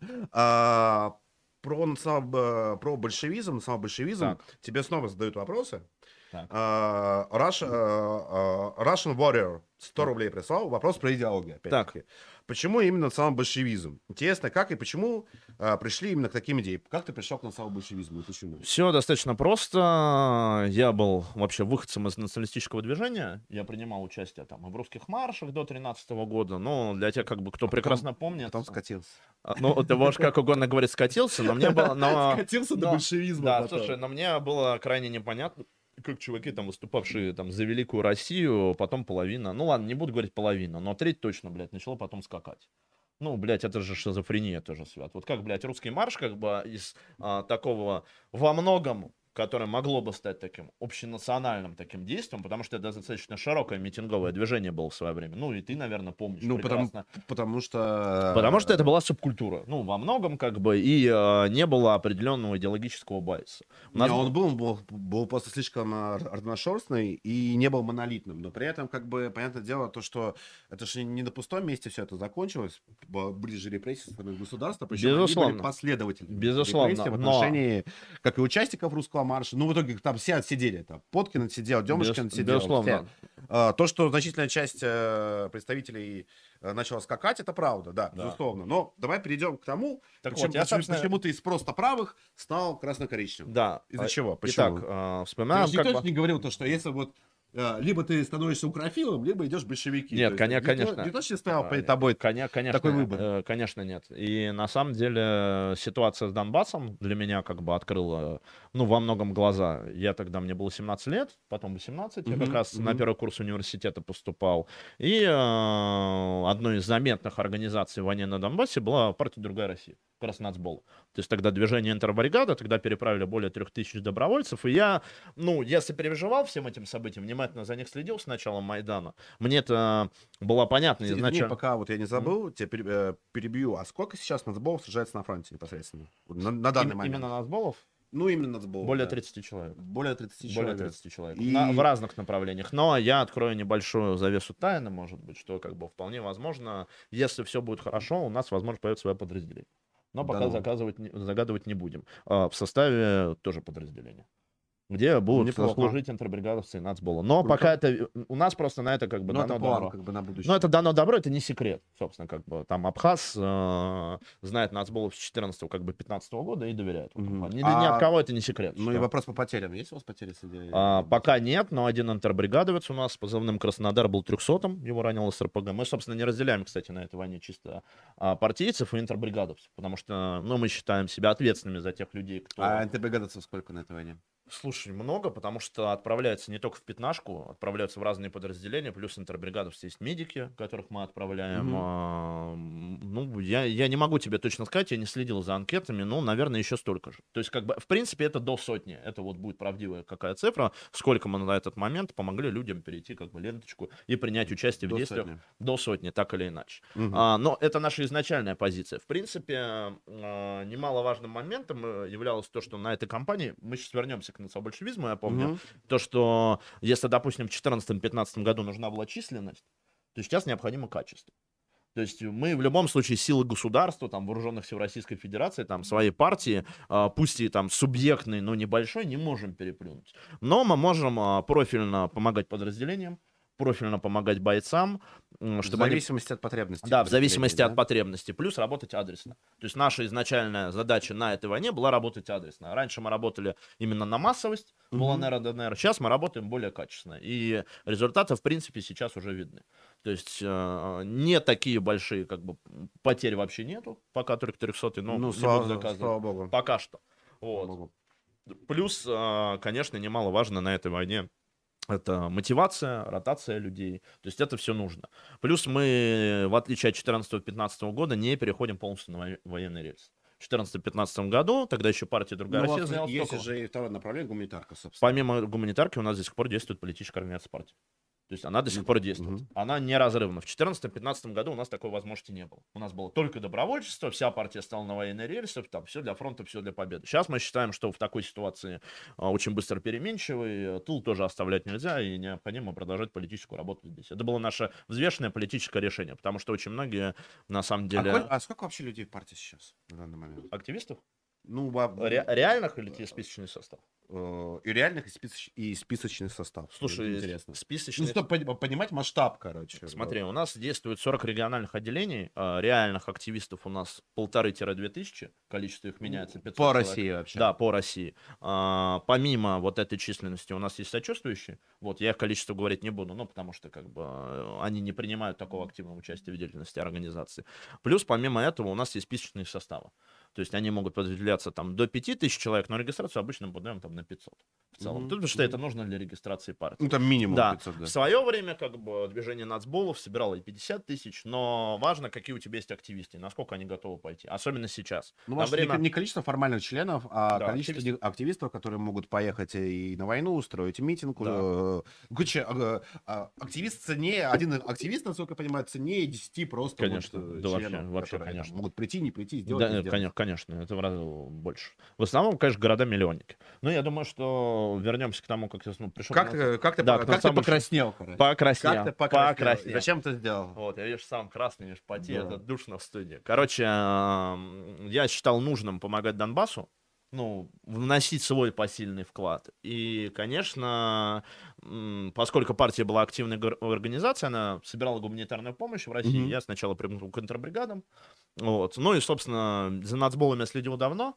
я всегда считал важным социальную справедливость, борьбу социальную, она неотделима без национального, и наоборот. И э, посчитал как бы нужным, увидев как бы непосредственно нацбола в деле, увидев как бы товарищей, увидев То деятельность есть партии. на примере реальном. То есть ты Да, увидел, на- где есть партия, тебе захотелось э, Да. с ними работать. Да, конечно. Но следил я давно. То есть я на самом деле в свое время Ты услышал, пока- знаешь, как про нацболов я услышал? Мало кто вообще знает, я в интервью об этом не говорил. Короче, первый раз услышав про нацболов, я году 11, я еще был тогда мелким провоком, и я прочитал в каком-то форуме, что Карлан, в Ховринской... да, Карлан. Да, Карланом. В Ховринской заброшенной больнице, что ее посетили все скины, антифа и нацболы. Я такой, блядь, что за нацболы? Нацбол. Ну, короче, пытаюсь... на Вид, английском- вид спорта. Думаю, что за, блядь, Вид суб- спорта. субкультура какой-то открываю, а там как бы серп и молот на знамени. Ну, понятно, каком цветовой гамме. Я думаю, блядь, интересные чуваки. Надо как бы почитать. И вот с года, считай, там, с 11 начал читать паблик. Э, Достаточно, на самом деле, качественные материалы были идеологические. Паблик другой России. Да, другой России тогда еще. Мгм. Вот, э, про идеологию разных э, идеологических деятелей, там, от Данунцева до Кропоткина, и, собственно, ну, молодому человеку, э, когда-то подписан на кучу правых пабликов, где там, в основном, там, русские не пей, русские пробежки, ну, достаточно очень скучные, помимо На, спутника и погрома. на подроде такого нет. Нет. Спутники погрома это вообще Да, да, не, там Егор спут- там высмеивал Да, все- но в, в про целом большая часть таких правых пабликов десятых годов, Десятых годов русские- были про там русский не пей, русский... Да, русский не э, пей, ты да, такой да, думаешь, блядь, что, ну а где вообще хоть что-то, как бы. Иногда еще постили, короче, деда. Я помню, это был дед, который воевал, воевал, короче, на всех войнах. И в Российской империи, и в, и в Красной армии Так это, воевал. это, это, там- нет, в Красной армии... Воевал, А, воевал. В Первой мировой войне, и в Советской Красной армии, Великой. Отечественной. То есть его И везде... до по- сих пор воюют. До сих пор Наверное, воюют. наверное, не знаю, видимо, крутой дед. Слушай, Не, вот ты постоянно говоришь, э, вот э, я постоянно вот от тебя слышу, Так. ну, и при э, нашем личном общении, ты постоянно говоришь про социальную справедливость. Так. То, что вот мои взгляды, вот есть там... Для меня понятно, в чем заключается национальная справедливость. Я думаю, это не нужно оговаривать отдельно, это и так ясно. Э, но социальную справедливость все понимают По-разному. сильно по-разному. Конечно. Вот э, ты расскажи, как ты, там, окей, там, э, на сбое понимают социальную справедливость. Это вот что, это отнять и поделить? Или что? Что значит социальная справедливость? Ну, отнять и поделить это просто броский лозунг, если говорить с точки зрения идеологии, с точки зрения вот базиса как такового. Ну Социальная справедливость — это распределение благ в руках нации. Все очень просто. У нас 1% сверхбогатых людей владеют 76% национальных богатств. По сути, у нас а, кучка людей, которые мошенническими способами в 90-х а, приватизационно получила всю собственность страны. Ну, это по факту так. Все заводы принадлежат, понятно, кому Ротенбергам, Виксельбергам, Абрамовичем, Дерипаскам, кому, знаешь, как вот даже во время войны они вообще никак не поменялись. У них, блядь, все шоколадно. Они владеют всей национальной собственностью. Если нация не владеет своей собственностью, не владеет национальным достоянием, она находится в оккупации. На самом деле, вот этот мелкий класс э, людей, которые, видимо, были с мышлением лавочника, но по сути стали властью, которая э, прочно впаяна, на самом деле, в государственный аппарат. То есть там те же Чемизовы, Те же а, прекрасные ребята Ротенберга, которые сидят на господряды, все друзья как бы Путина. Они все на самом деле эксплуатируют нашу страну. Они эксплуатируют в том числе и тебя. Потому что со всех налогов, которые ты платишь, из-за того, что ими практически полностью монополизирована собственность, как бы. Я, не- я не хочу размышлять над тем, что как, как, как Миртенберг эксплуатирует. Ну вот ты поразмышляй Вот, немножко, да, понимаешь, ты- как бы. ну, я понимаю, к чему ты все Да. ведешь. То есть ты э, под социальной справедливости, ты по- предусматриваешь перераспределение благ. Конечно. э, и это означает, соответственно, пересмотр итогов приватизации. Да. Пересмотр итогов приватизации. А, ну, допустим, окей, э, все там э, заводы, фабрики, пароходы национализируются. Так. И куда они уходят? Кто ими управляет? Кому они уходят? Их, их продают с молотка, они уходят в госсобственность. Ну хорошо, вот, допустим, Так, давай сейчас по очереди. Давай сейчас Х- вопрос один, и- чтобы я не запутался. я вот обня... я, я вот сейчас его проговариваю, к чему я веду. Так. Ну, допустим, э, у нас Газпром тоже госсобственность, по сути. Так. Вот. Газ, газ у нас, по сути, э, э, Логично, да, госсобственности. И, что, и кому из нас от этого лучше? Во- вопрос не... Что- что Вопрос... собственностью станет? Вопрос не в Как, госсобственности. будет, как будет распределяться Вопрос не блага? в, не в госсобственности. Безусловно, как бы если у тебя путинское государство национализирует, большую часть как Ну. бы денег с казны как бы заберут как бы те люди, которые управляют этим государством. Ну, Олигархи. просто это, это будет у тебя, короче, завод не Абрамовича, вот, э, ну, условно говоря, будет у тебя чиновник Абрамовича. А, это не формальной а, это- это и не также он будет получать бабки. В- Вопрос в их страте и в их классе олигархов. А, Наша как бы основная задача, чтобы этой страты не существовало как таковой. А, Все их рычаги влияния, они же связаны не только с собственностью. Олигарх это кто? Это как бы спайка госаппарата и крупного капитала. Ну, если так в терминологии посмотреть. Вот наша задача, чтобы этой спайки не было. Вопрос не сколько в самой собственности, вопрос в рычагах управления. Собственность это власть над страной. Если Ну, ты владеешь, спорю, да, если ты владеешь большей частью национальных богатств, ты владеешь по факту страной, ты влияешь на все решения. Безусловно, в путинском государстве это у многих, кстати, такой вопрос. Вот что вот там Путин национализирует, как ЮКОС национализировали, Да, и что, ну, и кому-то и что да, поменяется? ставить тебе лучше Но, этого, да. но, Я вот если- про это и говорю, да. Если будет уничтожена эта страта, которая принимает решение, и эта собственность будет перераспределена. А что такое перераспределение Да, собственности? кстати, хороший вопрос. Да, это важный вопрос. Да, вот. Перераспределение И собственности. кто будет, собственно, перераспределять? Это- Мы с тобой будем перераспределять? Нет, а, кто, ну, будет- смотри. кто будет заниматься перераспределением этой? А, ну, собственно, какому принципу? Я могу тебе сказать очень просто. Ну, ровно так же, как бы, они же приняли прекрасную, как бы, лавочку с, ва- с ваучерами. Помнишь же в 90-х Да, годах? да, как исторический момент. Они же не спрашивали, как там, что будет у населения. Как бы, главное, там, об- Чубайс говорил, главное, чтобы власть к коммунистам не пришла.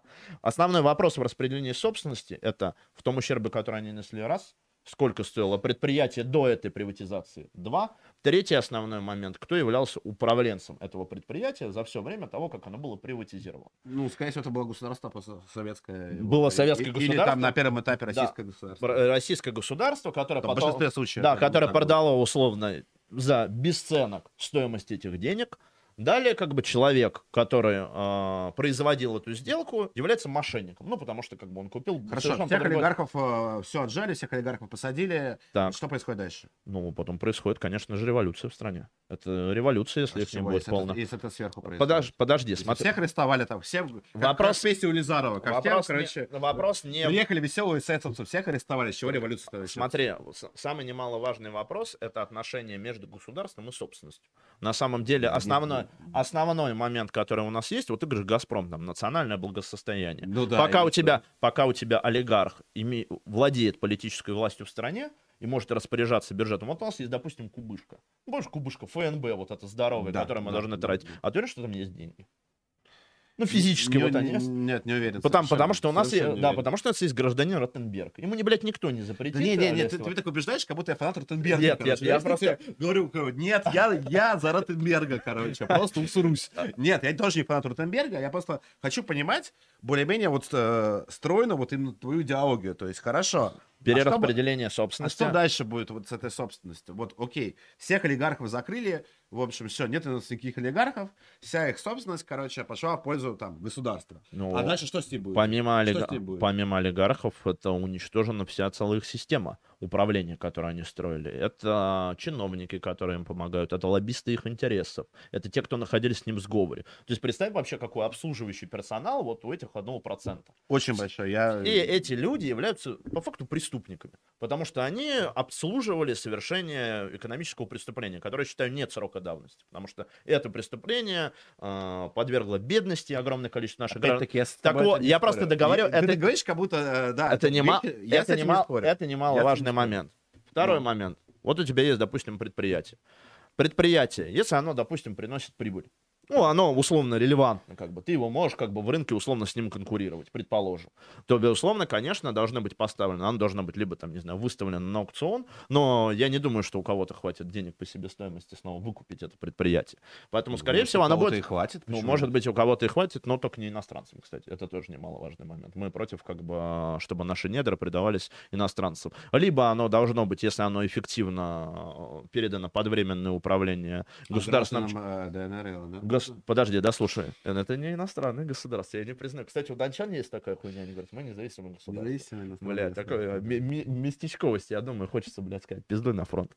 Вот. Но на самом деле, без шуток, э, безусловно, должно быть э, создано временное управление, управляющее от государства, которое проведет ревизию, насколько вообще это предприятие, оно окупается, выплачивается mm-hmm. зарплата работникам, mm-hmm. эффективно, приносит ли они прибыль государству, приносит ли оно э, в казну налоги. Потому что у меня большой вопрос по всем этим госкомпаниям, насколько вообще они Насколько они эффективны? Насколько да, они да, эффективны. Если предприятие, допустим, неэффективно, то, конечно, как бы там по акциям, по моментам, связанным с самим предприятием, должно быть либо закрыто, либо организовано, реорганизовано.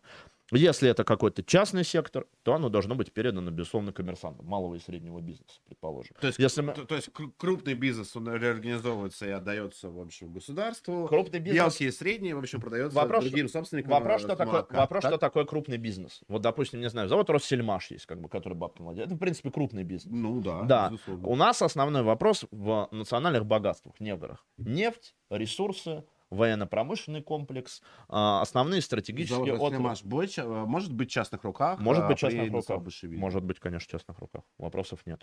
Если только не были совершены... Кроме стратегических цен, э, да, стратегической базы. Если, допустим, у завода Россельмаш есть какая-то деятельность, которая связана, допустим, с продуктовой безопасностью страны. Ну, предположим. Или, да. угу. предположим, вот они поставляют трактора предприятиям, которые вот создают вот эти вот запасы зерна, которые должны быть на время голода, к примеру, то эта часть, безусловно, должна быть у государства, потому что это здоровье нации, это выживаемость нашей нации.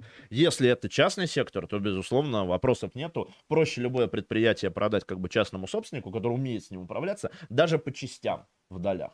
Но если это нефть, газ, как бы, и основные ресурсы, которые являются стратегическими, они должны бежать только государству. Вне зависимости от того, насколько компетентны там будут люди. Хорошо. Насколько это будет эффективно. Главное, чтобы это предприятие работало и доходы шли в казну. Ну а чем хуже, если, допустим, нефтяная компания будет э, принадлежать частному лицу, она будет эффективной, он будет, будет платить э, сверхналоги государству. Что от этого поменяется? Смотри, главный основной момент заключается в ну, том, что... Ну, допустим, что... вот я буду да. владельцем, э, вот я буду планирую при национал-большевизме быть владельцем нефтяной компании. Вот, я Ты буду платить э, налоги, короче. Лукойла? Вот, э, ну, допустим, Роснефть или Лукойла там, да? Ну, ты, к сожалению, я... ну, ты, к сожалению, не можешь, как не почему? можешь. Ну, понимаешь, а что... Почему? В чем, та, что так, же, так же потому, что ты не можешь, допустим, быть там частным э, предпринимателем в военно-промышленном комплексе. Ты можешь взять, допустим, на аутсорс А почему, кстати, сейчас нельзя быть частным, частным предпринимателем? Смотри. Ну, допустим, если э, оружейник Лобаев. Лаба... То... Я говорю, да. к примеру, что, взять... Ты что... Лобаева запретишь? Взять, взять что-то на аутсорс ты можешь. К примеру, производство производство, там, разработку, допустим, какой-то нефтяной шаг, предположим, нефтяную вышку ты взять можешь. Но если у нас есть стратегический запас нефти, из которой производится горючее, которое продается, и в том числе огромное количество налогов с этих а, предприятий идет на государство, ты не имеешь права. Потому что за эту землю боролись наши предки, и за эту землю проливали кровь наши прадеды. Любые налоги, доходы с этих предприятий полностью должны идти в бюджет. И дальше уже распределяться, ну, в зависимости так, а от... А если я как собственник более эффективен, чем государство?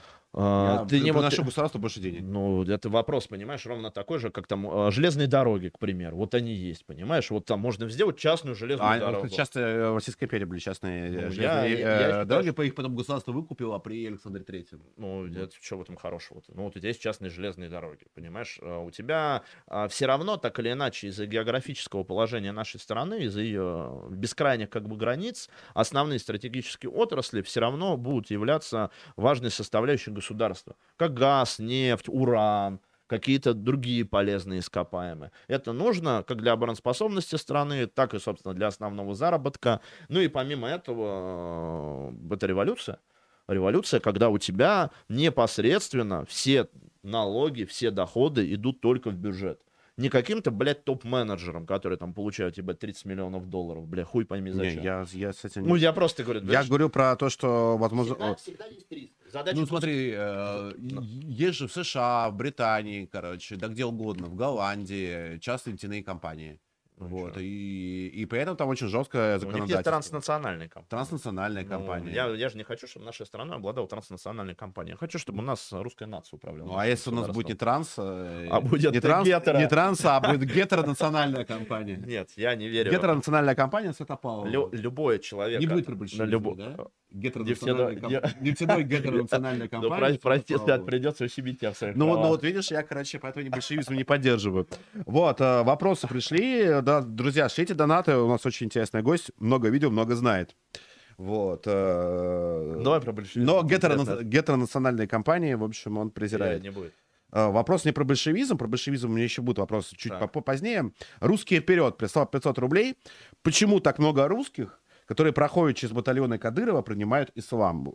Про, про принимают ислам, кстати, я не очень понял, это метафора смерти или это имеется в виду буквально? Я не знаю, я не знаю, что много принимает ислам. Я тоже не слышал по поводу этого. Ты ну знаешь шутку про принял ислам? Принял не, ислам, принял, а, принял ислам. Да, я знаю эту шутку, но... Типа... Может быть, это вот эта шутка? Ну, я, я не знаю. Я, кстати, тоже не слышал ни одного русского, который бы прошел да. через Кадыровский батальон и принял ислам. Не знаю. Вот, у, у если, если у вас какие-то... националистов, кстати, иногда, помнишь, была, блядь, такая тема, когда там сначала Муцураева слушали? Не, не знаю, я, у меня не, не, нет ни одного знакомого русского националиста, не, не, который бы принял ислам. В десятых вот, годах, короче, что-то было, что... Вот, да, сначала начал слушать Буцураева, а да, потом... Да, да, все, блядь, нормально. Да. Понятно. Вот. Не, не, я Муцураева слушаю только в этой, в гачи-версии, кстати. Вот гачи-версия. Да, реально, есть? Да, Надо послушать. Вот, там. Спэнки. Да, да, да, да. 300 bucks. Бакс, короче. Мама, забери меня. 300 бакс. Гача версия oh, Муцураева рекомендую. Вот. А все, все остальное, это, конечно, ужас. Не знаю, я никогда не был фанатом этого дерьма. Не знаю, я не слышал. Если у вас какие-то... Э, пришлите я ссылкой. Не, не знаю, ссылкой, не ссылкой, про какую-то историю. Я думаю, реально, бля. Или в скрином, или ссылкой про то, что какой-то русский, короче, прошел через батальоны Кадырова, подразделение принял ислам. Я не, не слышу таких историй, честно. Ты слышал? Нет, нет я не слышал. Ну вот. Александр Гелевич Д. прислал 500 рублей. Убивать, люди. убивать, убивать, убивать. Я как профессор говорил, слава России. Это, кстати, реально цитата Дугина. Ну да, да, да, да, я помню, да.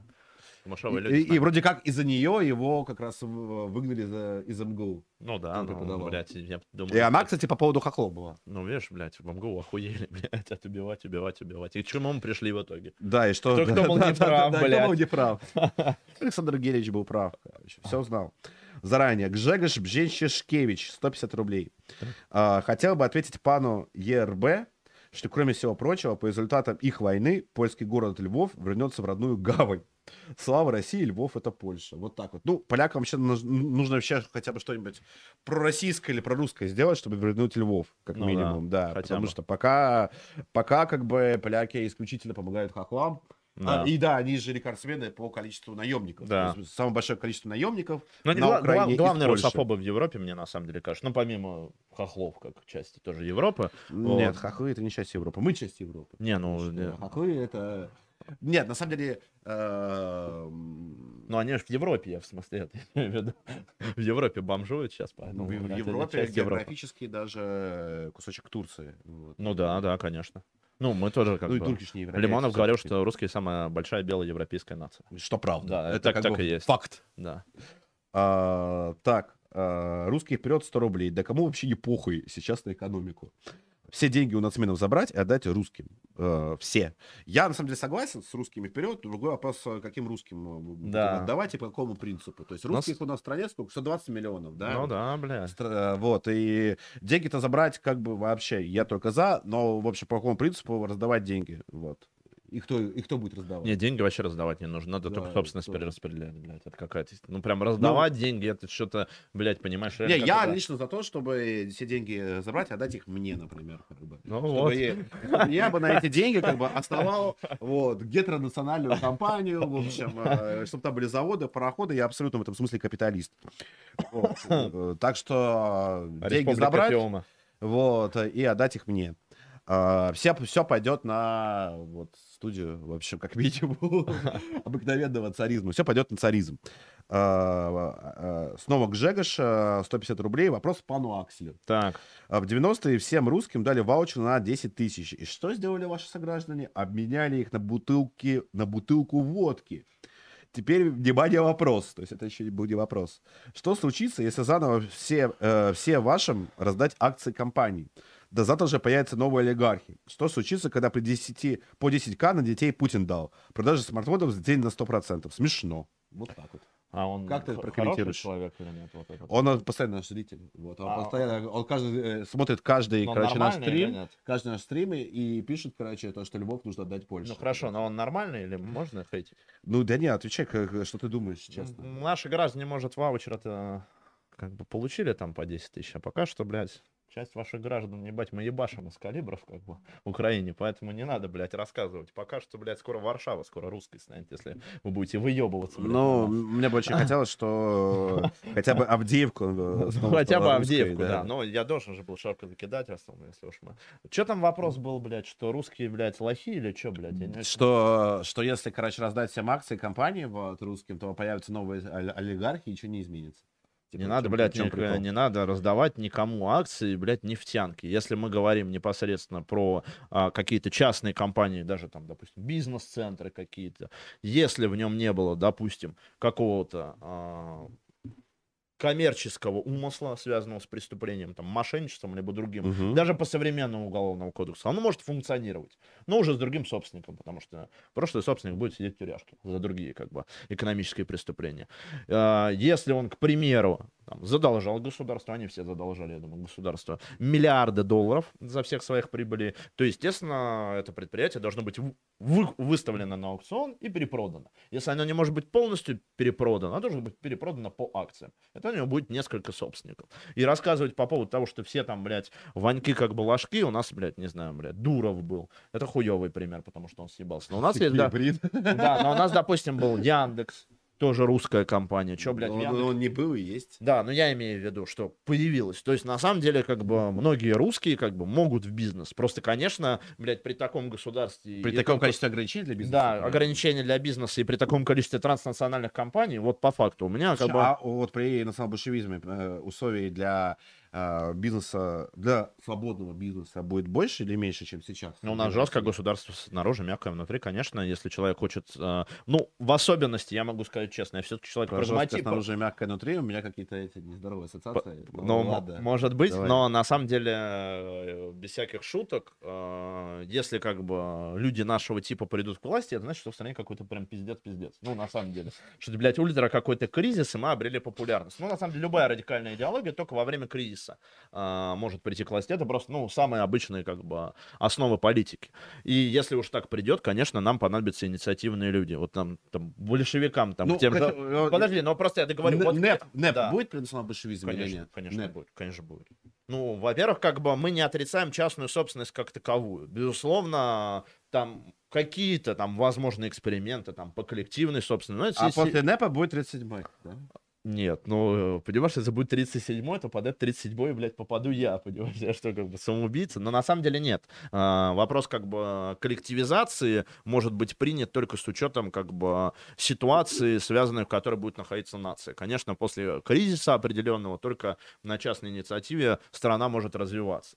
Но Помимо этого, не стоит забывать, что какие-то формы коллективной собственности, конечно, в качестве эксперимента на каких-то предприятиях нужно пытаться вводить. А, Ну, А мне- что ты понимаешь под коллективно? Это а, опять ваучеры, что ли, вводить? нет, это не Или ваучеры, что? это Что возможности, возможности трудовым коллективам при построении будущего предприятия примеру, допустим, в Сибири, потому что Сибирь, безусловно, надо осваивать, как бы у нас к- э, огромное количество неосвоенных территорий, чтобы после создания предприятий и определенной выработки по годам, по истечению, допустим, там, пенсионного возраста, у них были дополнительные накопления или дополнительные отчисления с этого предприятия, поскольку они являлись Ни, его ни- ни строителями. один частный собственник на такую хуйню не согласится. Частный собственник, мы же говорим про государство. Мы же А, говорим- ты про, про- да, опять про государство, конечно. Я бы, я бы на месте собственника бы... Нет, на месте э, собственника. Таких товарищей бы сразу нахуй послал Нет, бы. слушай, ну мы же Я мы- пенсию буду платить. мы же- мы же Я и так налоги за тебя Слушай, плачу. мы же говорим- Они идут, пенсионный фонд, и так эти налоги. Ну, слушай, что, еще потом, потом еще... Нет, я не это... Слушай, это слишком какой-то социал...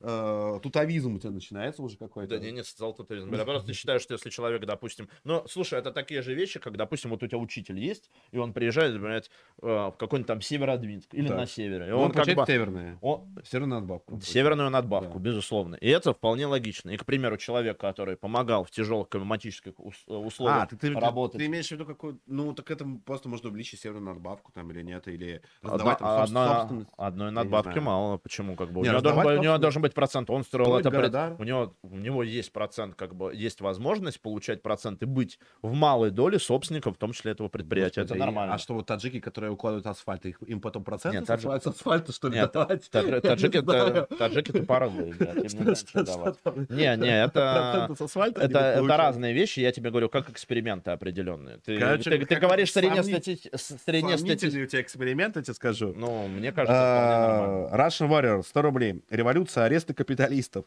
Разве это не будет работать исключительно в вакууме? Такая стряска для общества и государства явно ослабит его. Зачем, зачем сразу же воспользуются наши заклятые друзья и уважаемые партнеры? Нам нужна великая Россия, а не великие потрясения. Вот М, так. А еще нам с хохлами не нужно воевать, тогда не будет великих потрясений.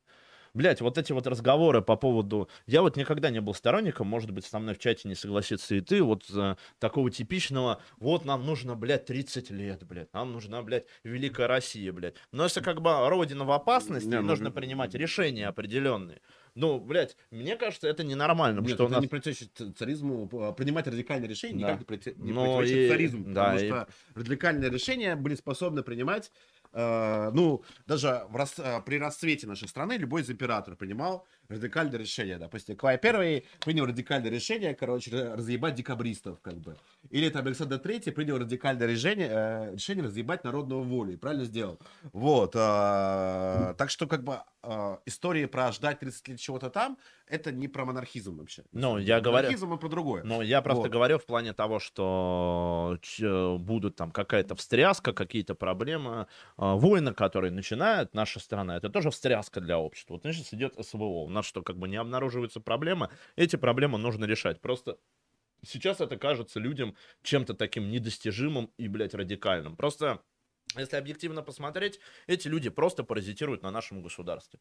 На самом деле, посмотрев на их вообще ментальность, больше из них часть прекрасно бы, блядь, сидела, хранил свои капиталы в Западе, у них все Да, было шоколадно. И мое убеждение, они все против, блядь, это специальная военная операция. Это, это время почти наверняка. Донбасса. Поэтому Это- я не это очень почти понимаю, наверняка. как это вообще с интересами русского национального движения и русских. Не, вообще, мо- моя позиция заключается в том, чтобы всех вот этих вот Ротенбергов условно просто забрать деньги, отдать их мне, короче. Вот. Я русский, мне Вот- деньги вот нужны. это идеология Вот. монархизма. Это, вот, да, идеология монархизма. Как бы. И эти деньги э, в первую очередь пойдут э, на военную и гражданскую аристократию и, создание нового, абсолютно нового правящего класса. Вот, потому что без, без элиты у тебя не будет нормально функционирующего государства, без нормально функционирующей элиты. Будет э, ли элита при большевизме? Безусловно, большевизм. безусловно, конечно, элита в Это будет любом- партийная элита. в любом государстве. Но на самом деле нет, одно из э, немаловажных как бы тезисов нашей идеологии, ну, то есть есть национальный аспект, это защита русскоговорящих за рубежом, как бы нация,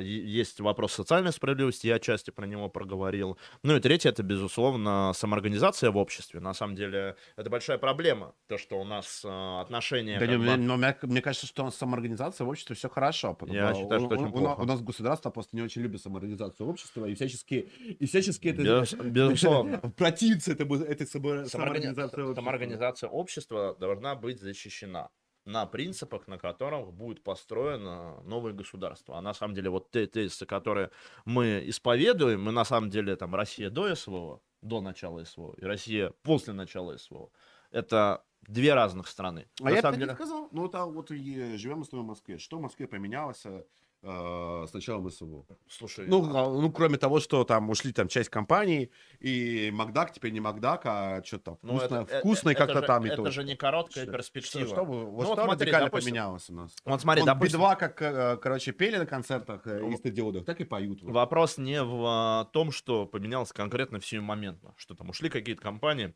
или были наложены санкции для развития страны, чтобы государство функционировало как государство, ему необходимы радикальные перемены в культуре, в экономике. Радикальные реформы сейчас необходимы, я согласен. Безусловно. И я поэтому говорю, это две разных страны. То есть, на самом деле, все то, что происходит, это сейчас попытка замедлить ход исторического процесса. Там Да. Со стороны Путина, со Да. стороны власти. Но по-другому невозможно. Ну, к примеру, я вот, если предположим... Невозможно. Ну, Да. Просто как бы радикаль... Я полностью поддерживаю идею радикальных реформ. Вопрос только как бы, что за реформы? Потому что радикальные реформы будут быть совершенно разными. А, Тебе как раз по поводу твоих э, взглядов Так. э, снова спрашивает «Русский вперед» за 100 рублей. Так, Нефть, газ отдать государству. Государство запустить французских шпионов, немцов и нацменов, Делибханов, Кадыров. Три вопросительных знака. Профит. Так, чё, я не очень понял, в чем вопрос, переведи. Э, Много но- сленга. Ну, типа, он угорает, короче, над... э, Он говорит то, что если отдать... Ну, собственно, он повторяет э, отчасти и то, что я тебе сказал. Так. То, что если в современной Российской Федерации все отдать Российской Федерации, я думаю, будет, будет там владеть, Я короче, не про Рос- я не про Вот. Российскую чё, кому от Федерацию этого станет лучше? А формально это будет у тебя госсобственность. Ну, Ну, на самом вот, деле... а фактически нет. Вопрос, опять же, это перенос как бы дискурса в одну определенную точку. Вопрос э, не в национализации, как в самом способе перераспределения собственности. Вопрос э, в национализации государства, в первую очередь. Ну, то есть для этого нужно другое, другое государство. Конечно. Ну, так оно в любом случае будет другое. Оно и после СВО будет другое. Хотят они, А я, блядь, не кстати, не хотят. уверен, то, что будет после своего другого. Ну, если оно не будет, блядь, другим, как бы оно обречено. Вот и все. Ну, то есть, если, э, вот, допустим, Российская Федерация, э, допустим, зак- заключает там Стамбул 2, Минск 10 и так далее, и что у нас поменяется? Э, Нам ну, расскажут, нам расскажут там, условно говоря, по Первому каналу, то, что Не, вот хорошо, мы, нам мы, раска- мы победили, мы, Мы, нам расскажут по Первому каналу. Во-первых, эту войну не примут итог этой войны ни элита, ни общество. Безусловно, можно попытаться промыть мозги населению, но это совершенно другая война. Такой войны за последние, там, допустим, с, с Афганистана, на самом деле, да, с чеченской, с чеченской даже. Хотя, по сути, на самом деле, я думаю, по количеству как бы сражений Чечня все-таки маленькая была по фронту. Все-таки, наверное, с Афганистана такой кампании у нас э, не вела наша армия. Но помимо самой этой кампании, э, немаловажно это отношение как бы между обществом и государством. Невозможно... У нас нет отношения вообще вот, Я просто говорю- вот между государством и обществом. безусловно. Государство как бы принимает какие-то решения, никогда не объясняет, э, и отделается только, короче, там, какие брифингами Пескова и Коношенко. Ну, вот, это- вот наше Надо понимать, государство. что вся страна на самом деле над этим смеется. Ты Да, но им, им до лампы. Ну, кажется. это пока что на лампу. Ну, как бы у тебя же есть несколько как бы сфер. Есть как бы принятие, есть гнев, как бы, а есть какие-то действия. Если они думают, что м, все вот эти моменты, как а, жест доброй воли, блядь, с островом Звенина, Да, общество понимают, блядь, никто это не понимает. И они прекрасно это знают. Просто они обнаглели от того, что они долго сидят у власти. Но это закончится.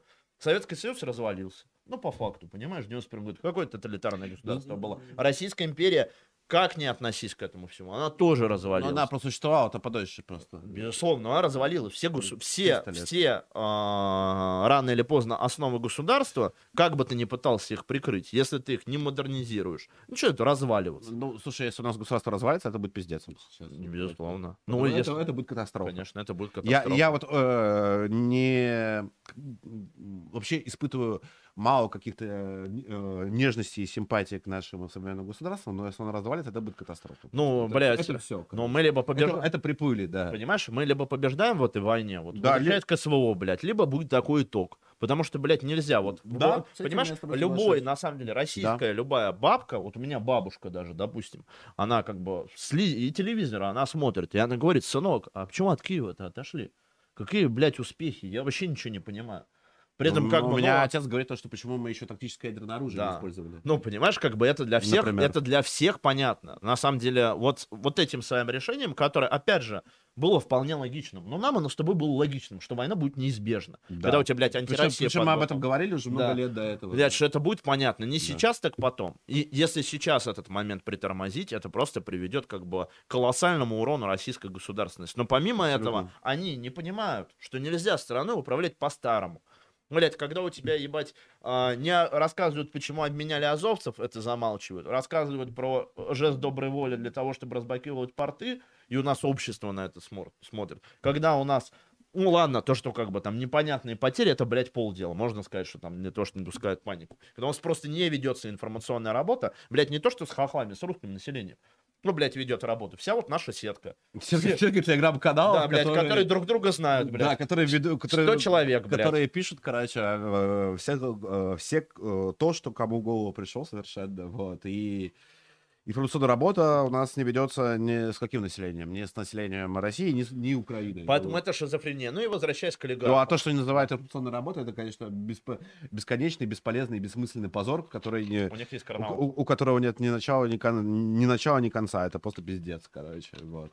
Но Ладно, у тебя вопрос. просто про олигархов я завершу, мне маловажный А момент, вот, что вот сейчас будет про олигархов вопрос. Я просто, просто добавлю. Вот эти вот люди, которые паразитируют на государстве, которым все равно на Россию, на нацию, на русских, которые просто забрали себе всю собственность и считают, что мы здесь скот. Ну, я уверен, что они так считают. Мы для них плебс под ногами, для какого-то Ротенберга, всех остальных.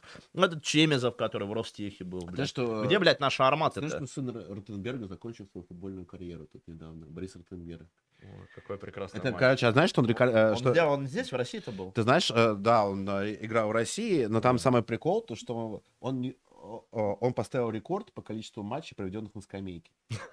То есть, как бы он футбол играть не умел, но никто сына Ротенберга не мог выпиздить, короче. иначе охрану он- застрелят, блядь. Да, его выпускали там на 10 минут, когда там твоя команда ведет 3-0, там 5-0, выпускали, да, он там 10 минут бегал, короче. И вот он, ему 36 лет, он завершил карьеру, и установив рекорд а, игрока, который больше всего минут в матче провел на скамейке. Великолепный человек. Такие люди нам нужны. Но Полезный или полезный человек? Главное, полезный. Короче, пока мы вот эту гидру, как бы, ей не обрубим полностью все бошки, как бы, ничего не закончится. Это надо понимать. А, русский техник. Так. Не Паша, а... Паша, ру- те... не, знаешь, не- уже не так Паша шутим, техник. есть войска, рэп. А ты, рэп а, ты, это- а ты видел, кстати, порно с Пашей техником недавно вышло? порно. Да, Это там, как с Панином? Зашел он, в двух Не, он там, он там, короче, шаболдой. Вот, он шаболдой. Реально? Да, Под да. Ксанексом. Не, Жестко не ебошь. знаю, да, да, он там шаболдой, короче. Бля, пиздец. Ну. А, Я Войска, и- войска Паша техника, рэп войска. Рэп войска Паша Да, техника. Вот, мы уже шутили, что рэп войска. А, э, я этнически русский, по профессии инженер-конструктор. Так, С- Слушая борца за социальную справедливость, так, так. Да, да, да. хочу спросить, сколько большевистский гость проработал на заводе, чтобы испытывать угнетение капиталистами? Сколько ты проработал на заводе? Ну, зачем мне говорить про работу на заводе, если этот завод не принадлежит не государству, а принадлежит частному лицу? И, во-первых, почему Так ты, я рабо- должен... ты- ты работал на заводе? Нет, конечно, я не работал на заводе. Я юрист-консультант, но я тоже наемный работник. И я не говорил здесь про пролетариат, если что. Вот эти подъебочки, блядь, э, белогвардейские, нахуй, можно оставить, ебать, для революционной рабочей партии. Если, блядь, тебе нахуй нравится, что Ротенберг, блядь, владеет собственностью, ты хочешь... Ты там никому не нравится, знаешь? Ты, Ну, ты- Ну, ты по- опять такой, знаешь, такой ответ всегда правым, короче. А ты что, тебе нравится, что, например, Ну э, да. Ну, да блядь, никому а не чё, нравится. Понимаешь, блядь, это Я такое... похож на человека, который сидит и восхищается. Блять, больше Ну, собственности Ротенбергу. Все да. русские деньги отдать Ну, Ротенбергу. потому что, Я смотри, говорю наоборот, нужно забрать у них и отдать их мне. ну, короче. тебе это понятно, Ну но да. все-таки помимо Кому момента... еще? Ну, слушай... Ну вот это нашему режиссеру трансляции можно отдать тоже это, пойдет. все да. понятно, и Вот вот, вот человеку, который русский пролетарий. Но на самом деле момент заключается в том, блядь, было бы смешно, если, блядь, не было так грустно. Понимаешь? Потому что вот эти люди, в том числе, монополизировали сферу военно-промышленного комплекса. В том числе, да, это правда. Понимаешь, блядь? И вот вы, блядь, смеетесь, ебать, сколько проработал на заводе. Ебать, я что-то армат не вижу, блядь. И бронежилетов у нас, блядь, в армии нету. И какого-то хуя я, ебать, блядь, не русский рабочий, блядь, с э, своими друзьями, блядь, по Авито это скупаю. Поэтому не надо мне рассказывать, блядь, какие-то, блядь, прекрасные люди. У нас, ебать, вообще... Никто не зна- рассказывает, что... Ну, потому что... Вот смотри, это просто передергивание Слушай, фактов. тебя разозлил вопрос. Я смотрю, тебя разозлил вопрос. меня разозлил Сколько, ты поработал на заводе, да? какой-то мудацкий Ты вопрос. заделал, прям заделал, Схуя ли я должен вообще работать на заводе, ебать? Я не очень понимаю, блядь. Схуя ли я должен работать, блядь, на заводе? Кто это вообще, блядь, сказал? Вообще ебанько какой-то, нахуй. Да просто это каждый раз какой-то, блядь, мудаки рассказывают.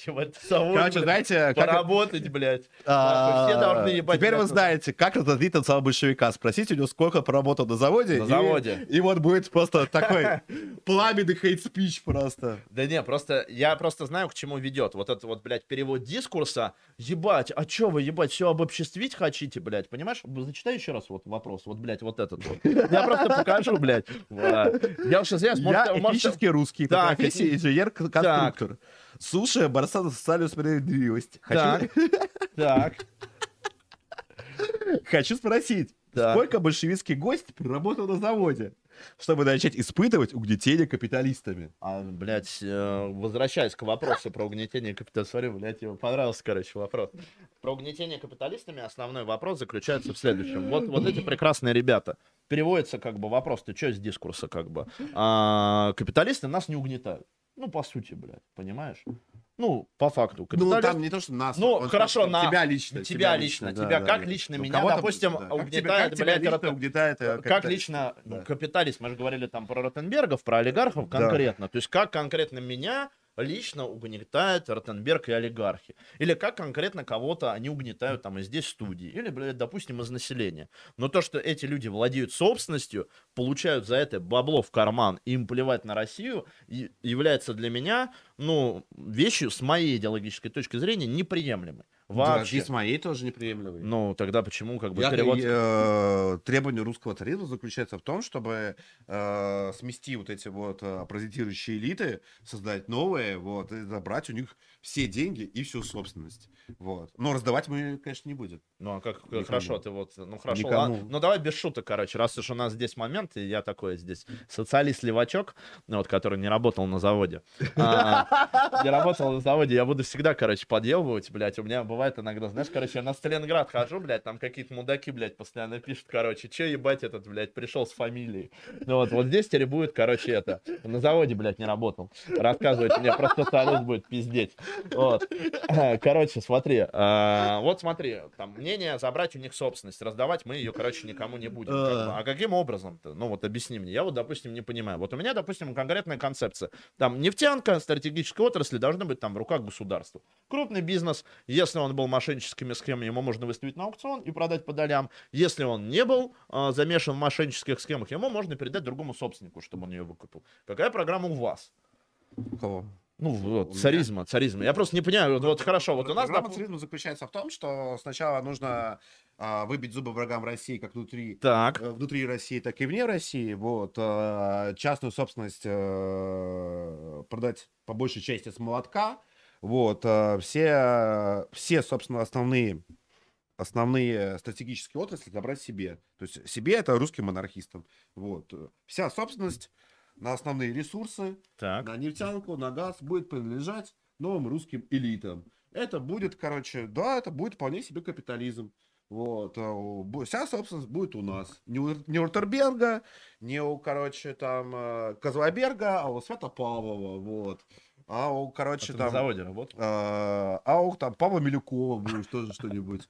Вот. э. Не, наша цель как бы забрать у них и взять себе, короче. Мы не занимаемся благотворительностью. Мы Так. не собираемся бабкам там А раздавать се- себе, деньги. себе-то кому я Вот. не понимаю. ну, Мне, короче, например, там, Артемию Сычу, Так. нашему режиссеру, вот, Топазу, как русскому воину, вот, мы раздадим своим пацанам, короче, все, все, что нужно, и будем строить великую Россию, вот, потому что мы знаем, знаем, как ее строить, вот, Это национал-троллизм. Вот. э, Не, мы заберем сами себе. Не, а чего, что скрывать? Я не собираюсь там а, э, пропагандировать то, что вот мы будем заниматься каким-то воспитыванием общества социальных паразитов. Никаких социальных паразитов не будет. Не хочешь, не умеешь работать, умирай.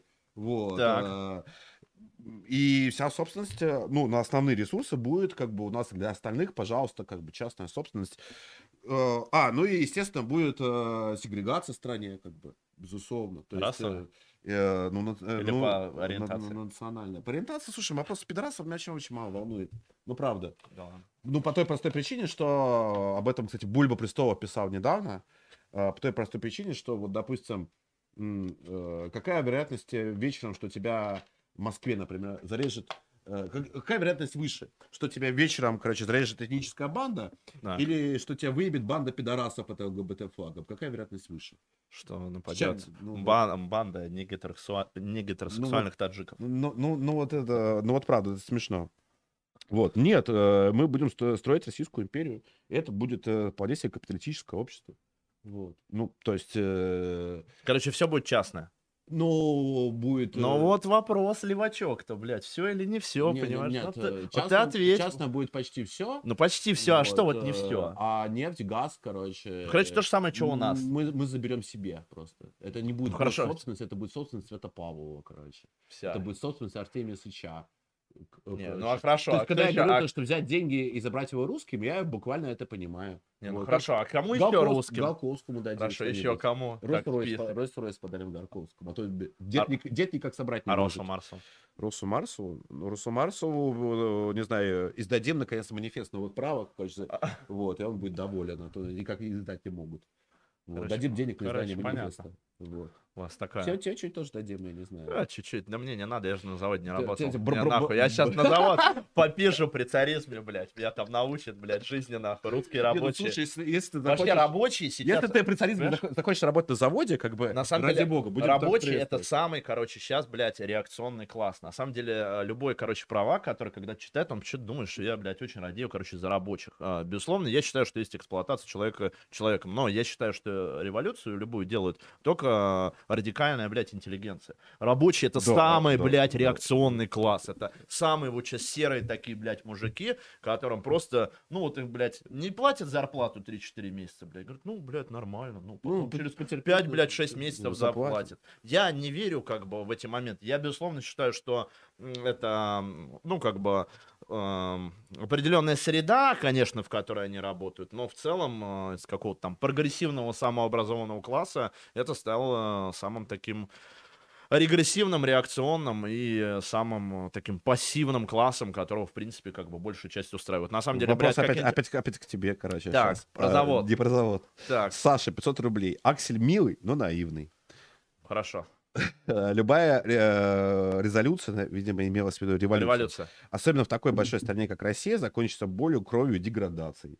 Только через эволюционные изменения, через э, одно, два, три поколения, своя школа топ-менеджеров, свой университет, свои СМИ, свой клуб музыкантов. Я, Идем кстати, на муниципальные выборы в я, 2022. я, кстати, по поводу создания параллельной России и со своих институтов, э, я вот полностью эту идею поддерживаю. А революция, считаю, что не получится. а революция в нынешних условиях, ну, вот в условиях э, э, боевых действий, она вредна будет, Нет, я безусловно. не считаю, что... Я просто... Вот на самом деле, что понимать под революцией? Почему-то... Но революция... почему-то кто- Не, я поддерживаю, кстати, если э, брать там э, консервативную или национальную революцию, то такую революцию я поддерживаю. вопрос если, там- если брать революцию какую-то другую, то... Вопрос самой революции. нечем, да. Революция это не сколько какая-то технология определенная. Это там, не стандартный госпереворот. Для революции должны быть определенные противоречия в обществе.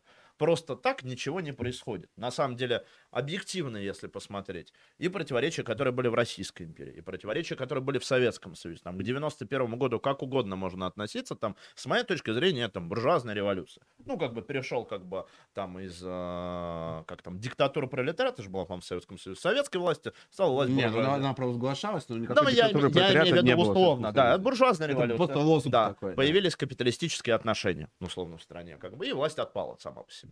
А, революция не появляется просто так, это не какие-то, блядь, сидят кровавые, ну, это мое мнение, можно с ним не соглашаться, сидят какие-то кровавые, блядь, революционеры. Вот мы возьмем, к примеру, вот помнишь, ты недавно лекцию там про, Савенкова а, про читал. Савенкова читал, или про народную Не- не- волю. не, да, вчера, вчера Да, вчера, вчера. А, или там про народную волю. Вот там народовольцы, вот они там, блядь, взрывали, убивали, совершали, блядь, свои действия. Безусловно, они какой-то твой, свой вклад в события 17 года вложили.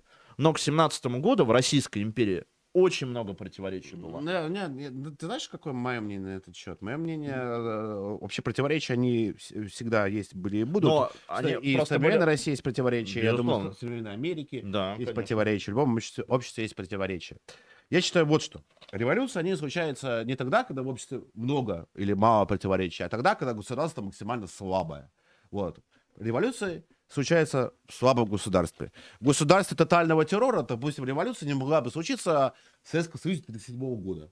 Конечно. То есть государство, когда вот, где всех укатали в асфальт, революция не случается. Но э, обычно государство, которое у всех укатывает в асфальт, оно начинает стремительно слабеть. И когда оно слабеет, тогда и происходит Почему революция. государство слабеет? Потому что противоречия влияют на управленческий аппарат. А, вопрос не в том, что кому-то что-то нравится. Почему про 37 год? Безусловно, как бы, я думаю, и большей части, как бы, там, партии, блядь, который потом, как бы, укатал Сталин в советские лагеря, как бы, я думаю, не нравилась его фигура. Но при его режиме управленческий режим был сверху донизу. То есть все, блядь, работало. ЧК, тройки, не ЧК, НКВД, тройки, вот Ну, система лагерей, система ЧК, пар- э, НКВД так работало, что он убивал вообще э, не, не, не только там, короче, э, других людей, но и, но и себя. Безусловно, постоянно. То но- есть, как бы, очень странная работа системы. То есть, да, Но такая, если система- спецслужба, когда у тебя раз там в 3-4 года, короче, лидера спецслужбы расстреливают, Но и всю это- команду расстреливают. Эта Тебе система... не кажется, что это странная Но система? эта система была работающая. Мы же говорим здесь про противоречия, правильно? Слушай, э, работающая система, я не знаю, э, система, э, прости господи, Талибана тоже можно признать работающей, Конечно, потому конечно. что люди Я вот могу- жи- могут я- жить столетиями, я- в общем-то. не, я это не означает, что так жить хорошо и правильно. Я, да? не, я не говорю здесь про хорошо и правильно. А Запрещенного хорошо, в России, в хорошо- отличие от Азова. хорошо и правильно это оценивает человек только с точки зрения своей идеологии или там своих личных принципов. Там. Для кого-то Российская империя хорошо, для кого-то Советский Союз хорошо, для кого-то путинская Россия это хорошо. Для нас, наверное, нехорошо. Для тебя там хорошо, для меня нет. Что Ну, путинская, путинская Россия, я разве говорил, что путинская Ну, я и говорю, я и говорю, Я но, не говорил. но если у тебя слишком много... Совсем не Но говорил. я говорю, если слишком много противоречий в обществе, у тебя не работает управленческий аппарат как таковой. Как был, допустим, там а, с моментом февральской революции. Там первые, кто, блядь, Ну, это был предали заговор, февральская революция Пре- был заговор. Почему? Потому что не работал управленческий аппарат как таковой, блядь. Они просто не слушались, понимаешь? Кто первые, блядь, а, стали заговорщики? Части, блядь, Нет, элита ну, Российской империи. Э, Заговор между, между непосредственно представителями Госдумы и, и генералитетом того времени. Ну и почему Вот. части императорской семьи те же были? Ну, там императорской семьи, там был кто-то, этот Кирилл, вот, вот Ну, как его потомки сейчас катаются в да, Россию да, и да, рассказывают, да. какие они, блядь, охуительные, короче, монархисты. Но, Они короче, потомки того самого Кирилла, который предал Я помню, царя. да. Но, понимаешь, это же все находилось в спайке. Хотя... там, Не, это был заговор части элит, гражданских и военных, да, против царя. Почему? Потому что был паралич как бы органов контроля. э, Этот заговор просто не смогли подавить. И он бы не смог его подавить, даже если бы, допустим, он там подписал, можно про отречение долго говорить, подписал, подписывал он его, там не подписывал, там историки часто спорят, короче, по этому моменту. действительно. Да, спорный момент. Но он бы в любом случае не мог подавить. Уже все, вся система управления Российской империи на февраль 17 года, когда царь был в вагоне, как бы ему принесли эту бумажку, как бы она уже не работала. Уже армия де-факто как бы подчинялась другим а потом, людям. А потом, Среди а потом всех- заработала. Как, Среди- так, так заработала, Да, что, конечно. что, что доработала до Брестского мира прям просто. Но- Заработала охуительно просто. Понимаешь, там То есть армия ты оцениваешь- ты а, оцениваешь- а, Половина армии съебала с фронта, э, Ты оцени- началась кровавая война. Ну, то есть, ты оцениваешь со своей идеологической точки нет, зрения. я оцениваю факты. Чем- Конечно. Чем, закончился отречение Николая II? Она закончилась поражением, позорным поражением в войне.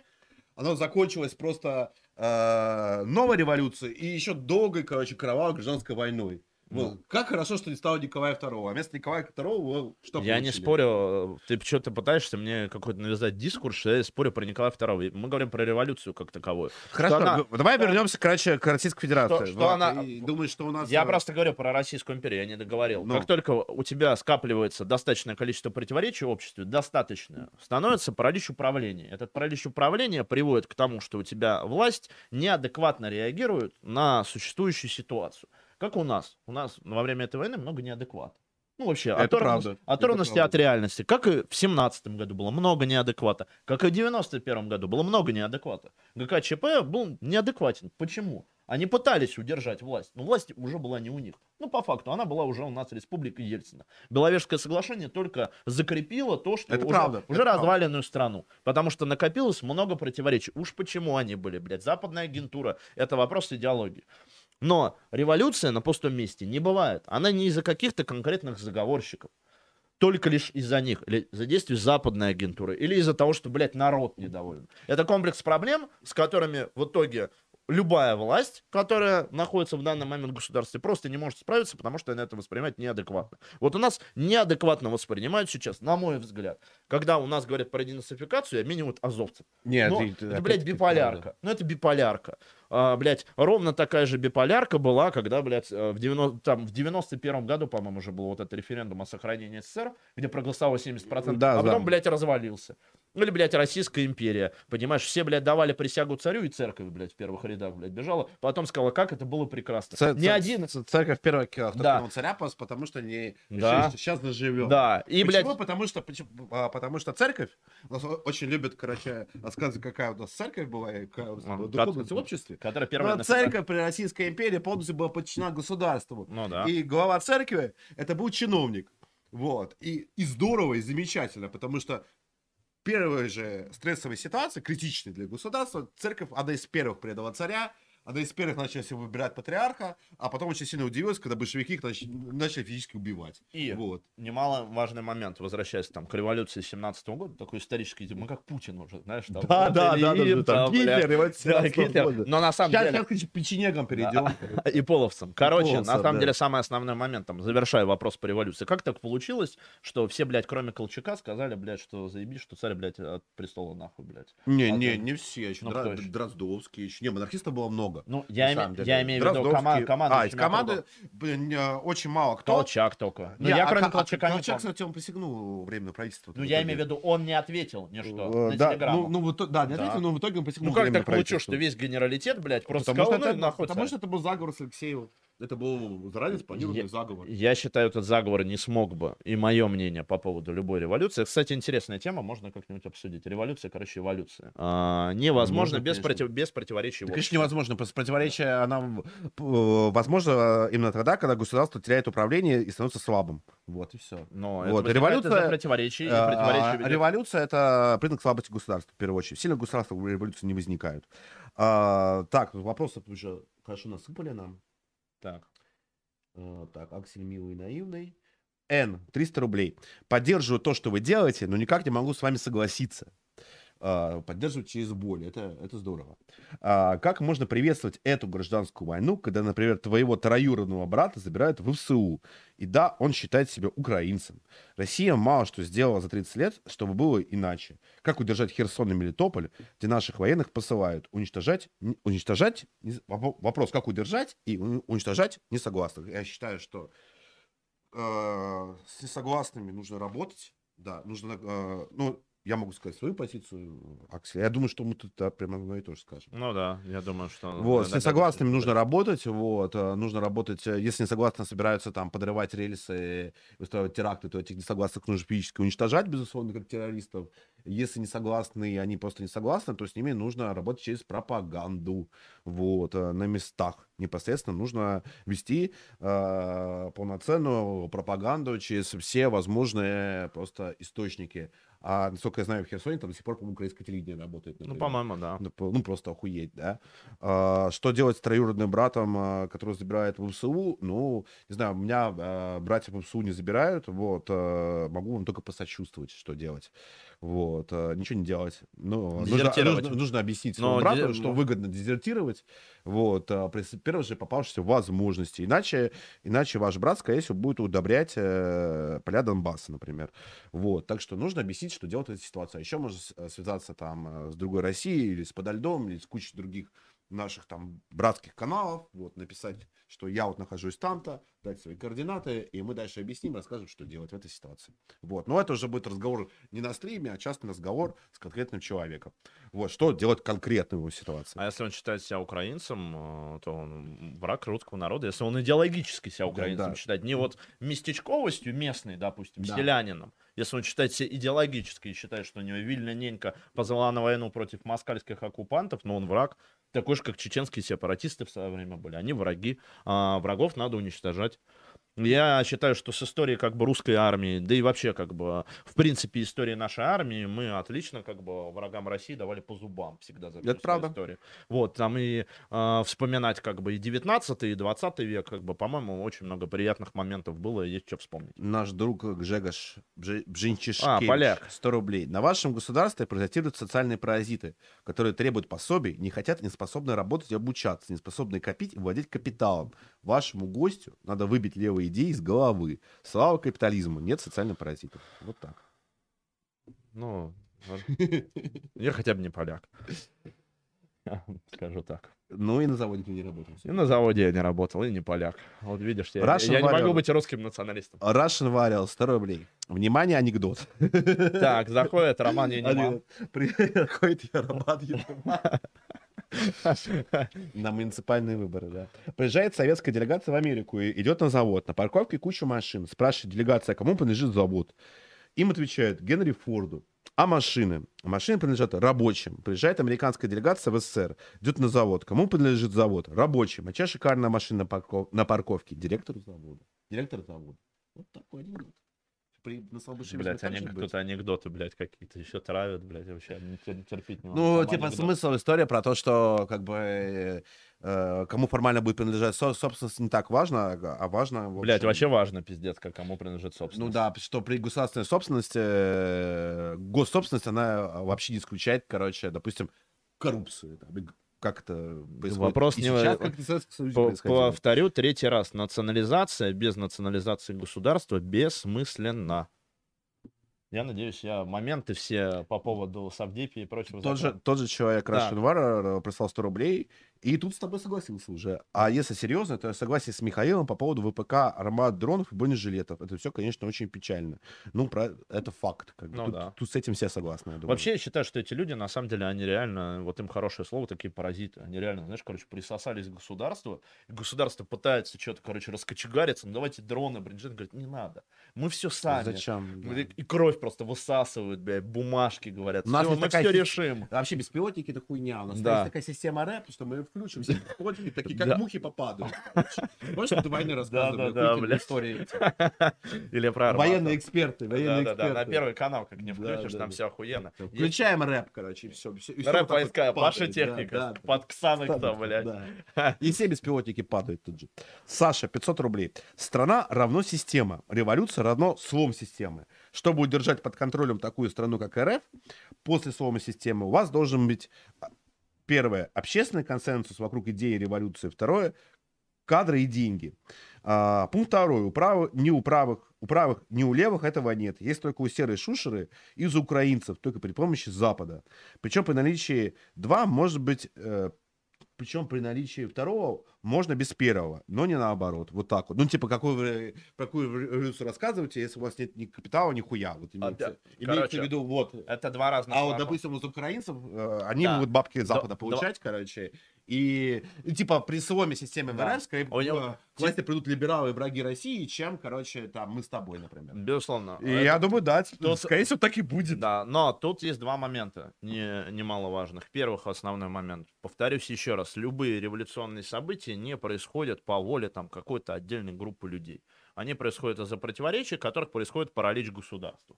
Как уже потом происходит событие, это вопрос технологический, а не вопрос ситуации, которая есть в стране. Ну, Второй вопрос, второй вопрос. Я просто сразу говорю, что просто, ну, короче, это долгий просто вопрос, это все теоретика, короче, революционная, русская Давай. революционная традиция. Это должен был Равиль Баширов, короче, появиться. Он очень любит про это говорить. Второй момент, по поводу сил. А, там, мое убеждение, что это такой определенный дискурс, который присутствует у таких людей, интересующихся политикой, либо находящихся в политической орбите. На самом деле, вот эти все заукраинцы и те, кто присосались как бы а, к а, баблу западному, блядь, они куда-то быстро все исчезли. То есть они есть сейчас в интернете, ну и кто-то выходит, блядь, какие-то одиночные пикеты, но это не сила. Они все достаточно карточные. Когда у тебя происходит кризисная ситуация, у тебя происходит жесткая стратификация общества по очень Это разным так. по очень разным принципам. И ты никогда не узнаешь, какое количество соратников, либо, допустим, деятельных людей из бывшей системы, либо, допустим, вновь появившихся людей окажутся твоими сочувствующими.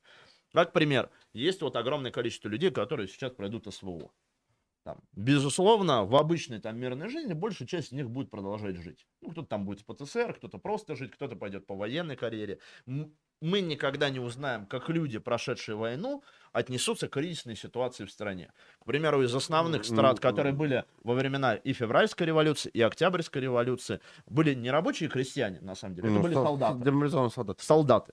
Потому что их было офицеры. огромное, да, и офицеры, огромное количество армии. Причем в основном офицеры воевали с солдатами. И- офицеры воевали да. на белой стороне, солдаты в основном на Да, красной. и те же солдаты, которые делали февральскую революцию, потом многие же из них помогали делать октябрьскую революцию, потому что перекинулись к большевикам, потом часть из них пришло к зеленым и к белым, и ты никогда не узнаешь, какую сторону их качнет, чья пропаганда окажется сильнее. Я из позитивных моментов, допустим, вижу, что весь наш дискурс такой э, лево-правый, назовем его так в целом, с разных сторон, он становится очень популярен у широких масс, потому что вся вот сетка, про которую мы говорим, она стала гораздо более влиятельной с учетом СВО. Как пример, вот дискуссия, которая недавно э, кремлевский, э, ну я не знаю, как его назвать, не очень умный человек Карнауху взял по поводу военкоров. Это же не просто так.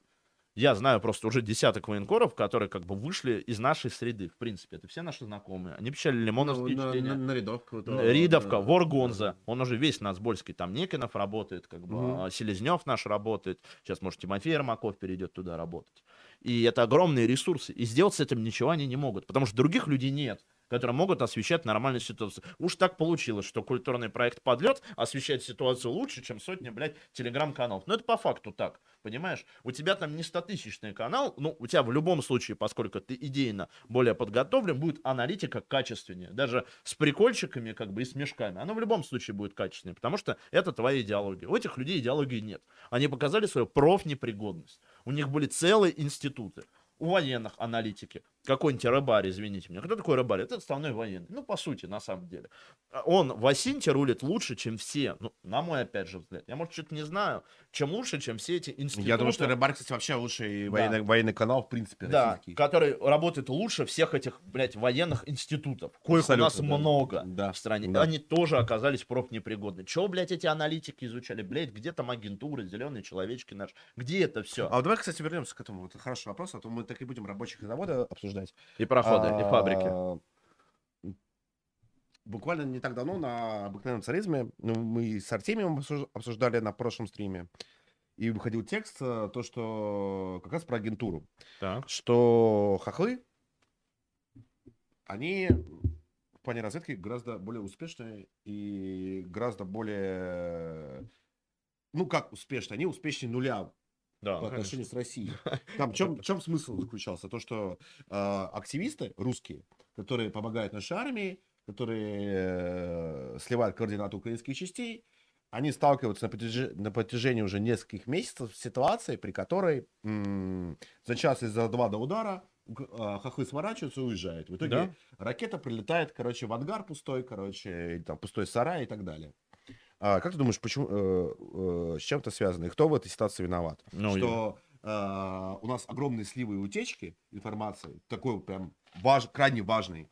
Вот. А с их стороны этого нет, либо это есть в гораздо меньшей степени. Ну, первый Почему немало- так происходит? Первый немаловажный момент. У них есть понятная идеология. Антироссия. Это немаловажный момент для мотивации. Из этой идеологии идут уже и гарантии агентуре, и работа с агентурой, и мотивация этой агентуры. А когда у тебя абстрактная демилитаризация, идентификация, и хуй пойми, вообще сохраним мы те жизни или нет. В Харькове, как пример, был мэр Старого, Старого Салтова, сейчас это населенный пункт под ВСУ, который заняли наш. Там Да. был мэр, который перешел на нашу сторону. Ну да, там, я слышал, что у него там были бандитские какие-то, как и у большей части, блядь, на, на территории оккупированного Ук- Украины. Украины, да. Да, Украина как бы связи подвязаны с бандитами, но он перешел на нашу сторону. Как или иначе помогал обеспечивать жизнь города. Хотя бы не противодействовал. Это уже на этой войне неплохо. Старый Салтов сдали, мэра оставили, его арестовали за госизмену. Ну и кто работать-то будет? Ну Какие да. гарантии вы даете? С бабушкой той же, вспоминая. Раскрутили этот инфоповод, и чё? Она потом сказала «Слава Украине», и я не знаю, добровольно, не добровольно, но об этом же надо было думать. Об этом никто не думает, потому что нет идеологии. Второй немаловажный момент. Хохлы пользуются не только своей военной инфраструктурой. Они пользуются инфраструктурой НАТО, инфраструктурой штатов. И я думаю, что, конечно, активная их агентура, я думаю, что у нас их очень много в стране. На Да. самом деле, американская агентура, особенно среди военных. Потому что у американцев зарплаты выше. А, можно вспоминать этого Скрипаля, который в свое время был, за которого там либералы особо активно, блядь, впрягаются.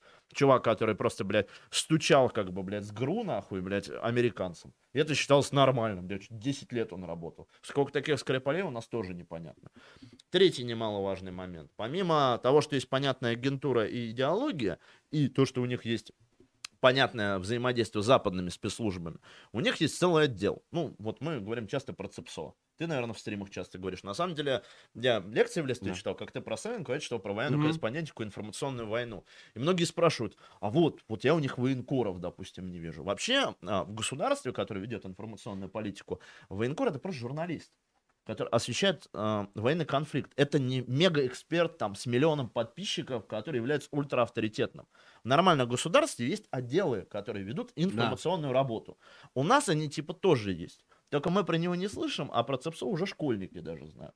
ЦЕПСО, наверное, подписчики знают, но я расшифрую. Центр информационно-психологических специальных операций Главного управления разведки Украины который привлекает в том числе гражданских специалистов, в том числе бывших майданных активистов, в том числе людей, которые профильно владеют средствами массовой информации в, на Украине, в бывшей Украине уже.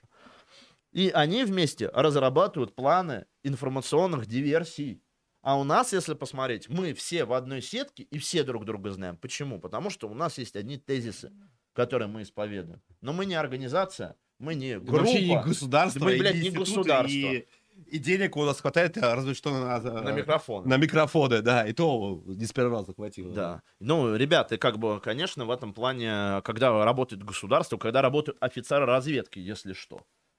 Понимаете, вот было бы так, если бы говорили, вот сейчас бы зашел какой-нибудь сотрудник там перед стримом, сказал, так, ребята, у нас оперативная информация такая-то, такая-то, Хохлов мы здесь ебашим, у нас здесь агентура, скоро мы возьмем Харьков, все, вот вам, пожалуйста, еще 2000 долларов, пожалуйста, работайте, все, слава России, я ушел. Ну, у них работает это так, в принципе. Ну, я уж не знаю... Ну, про... Так и должно работать. Да, так и должно работать. То есть вот ботафермы, которые у них есть, к примеру, это все оплачивается. Я видел в том числе сам лично документы, сколько у них платится за один пост. Там около одной гривны. У них угу. сидят целые отделы и ботафермы. Это специалисты, политтехнологи, пропаганда, те же видео. Мало кто понимает вообще, что на самом деле, почему у них так все хорошо. Они привлекали специалистов. На самом деле в Хохлянде очень много было хороших монтажеров и клипмейкеров. Их всех привлекли под военную пропаганду. И против, когда тебя работает машина, ну, на самом деле, как бы не хуже э, идеологических машин там начала 20 века. Это можно сравнить, не знаю, там, с пропагандой там, национал-социалистической партии, там, с пропагандой коммунистов, с пропагандой белых. Это вообще, конечно, несравнимо с тем, что у нас есть Коношенков. Мы уничтожили 600 Ну, вообще Коношенкова сложно назвать пропагандой, в принципе. Ну, то есть, это не пропаганда, это просто... Ну, это, это же подразумевается... Это же, это же не пропаганда. Ну, то есть, департамент массовых э, галлюцинаций, Минобороны РФ занимается чем угодно, только не пропагандой. Но вот. они воспринимают это как пропаганду. И... Ну, то есть, сидеть, зачитывать слегка, короче, или там... Э зачитывать с экрана про то, сколько там танков подбито, как бы, вот. Не, мне больше... Сколько всего... националистов ликвидировано, вот. Ну, может, кто угодно, вот. А, просто пропагандой ты не назовешь. В качестве жеста доброй воли мы решили отдать. Вот это, это, это было... Причем, кстати, даже вот эту историю можно было а, пересказать нормально. Ну да. Вот, рассказать то, что мы там героически уничтожили там дохуя укропов, блядь. Да, мы а теперь, короче, солдат, короче. Да, да, решили сохранить солдат, потому что стратегически нам от этого остров нахуй не нужен, да. короче. Вот, поэтому мы туда уходим. Можно было так сказать? Можно ну, было. Но эти долбоебы сказали про жест доброй воли. Ну, да. и, и их, короче, эту чушь, короче, по ней издевался вообще весь мир просто, буквально. То есть, ну, то есть да. это реально будет дегенератом. Что Кстати, они в прошлый раз, когда с Киева уходили, говорили жест доброй воли. А, да, да, да, Блять, у них вот этот вот момент, когда слушай про А можно это будет... А реально там дергается. А реально там Минобороны сидит какой-то придурок, который будет про жест доброй воли пишет. Так, надо срочно обратиться к западной аудитории. Такие думают, блядь, это хорошая идея. На нас ложили санкции, мы скоро будем изгоем, надо к ним обратиться, они нас простят. Ну, то есть, наверное, посыл такой. Он же сказал, в качестве жеста доброй воли. Для Там, того, да, да, да, не было. Чтобы зерно поехало на запад. Блядь, да, пиздец. Да, вообще отлично, просто великолепно. Что, они там про Африку, там же про Африку, в Африке голодают. Это же, блядь, актуальная тема для нас. Блядь, да. Пиздец. И второй вопрос, его, его, его кажется, кажется, я увидел, и, возможно, я его пролистал, но вопрос важный и интересный. А, как ты считаешь, да. Мы можем выиграть эту войну без мобилизации? Нет. Ты mm. считаешь, что нет? То есть Это нужно... более развернутый нужен ответ, да? Ну, ну да, там, а почему? А, я считаю, То есть что... ты согласен со Стрелковым? Да, я согласен со Стрелковым. а, Более того, я, собственно, уже несколько командировок у меня было. Я стараюсь помогать, чем я могу. А, Там многие мои товарищи, которые не заняты организационными задачами, как я, там пошли на Мгм. фронт, в том числе москвичи. Поэтому я это говорю там с чувством а, собственного понимания, что такое война и что в ней происходит.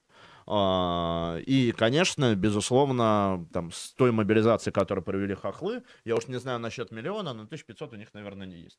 Даже как бы если 1100 у них уничтожили, предположим, возьму такие максимальные цифры, то как бы 400 тысяч у них осталось армии. Это большая группировка. Ну, у них сейчас же 300-400, да. Да, понимаешь, как бы и такую группировку, и это только группировка. Это помимо всяких ДРГ, сочувствующих им, и огромной территории, в том числе укрепленной, которую очень сложно брать. Конечно, такая группировка, ее невозможно теми силами, которые есть сейчас. Для этого должна быть армия хотя бы пе- полмиллиона 600 тысяч. Хотя бы. Хотя бы. Хотя В бы. идеале миллион, для того, чтобы у тебя все было как бы э, момент. э, Ну, держать как бы тыловые всякие вещи, зачищать ДРГ, там, третья, четвертая, пятая, шестая линия. И, конечно, только так можно победить. Это вопрос а, по поводу того, как вот уничтожить полностью государство Украина. Ну и как бы, конечно, чтобы его уничтожить, еще нужно разбомбить железные дороги и уничтожить инфраструктуру, все, чтобы мы ничего не подвозили. Но это же, опять же, вопрос политики. Я не думаю, что на мобилизацию пойдут.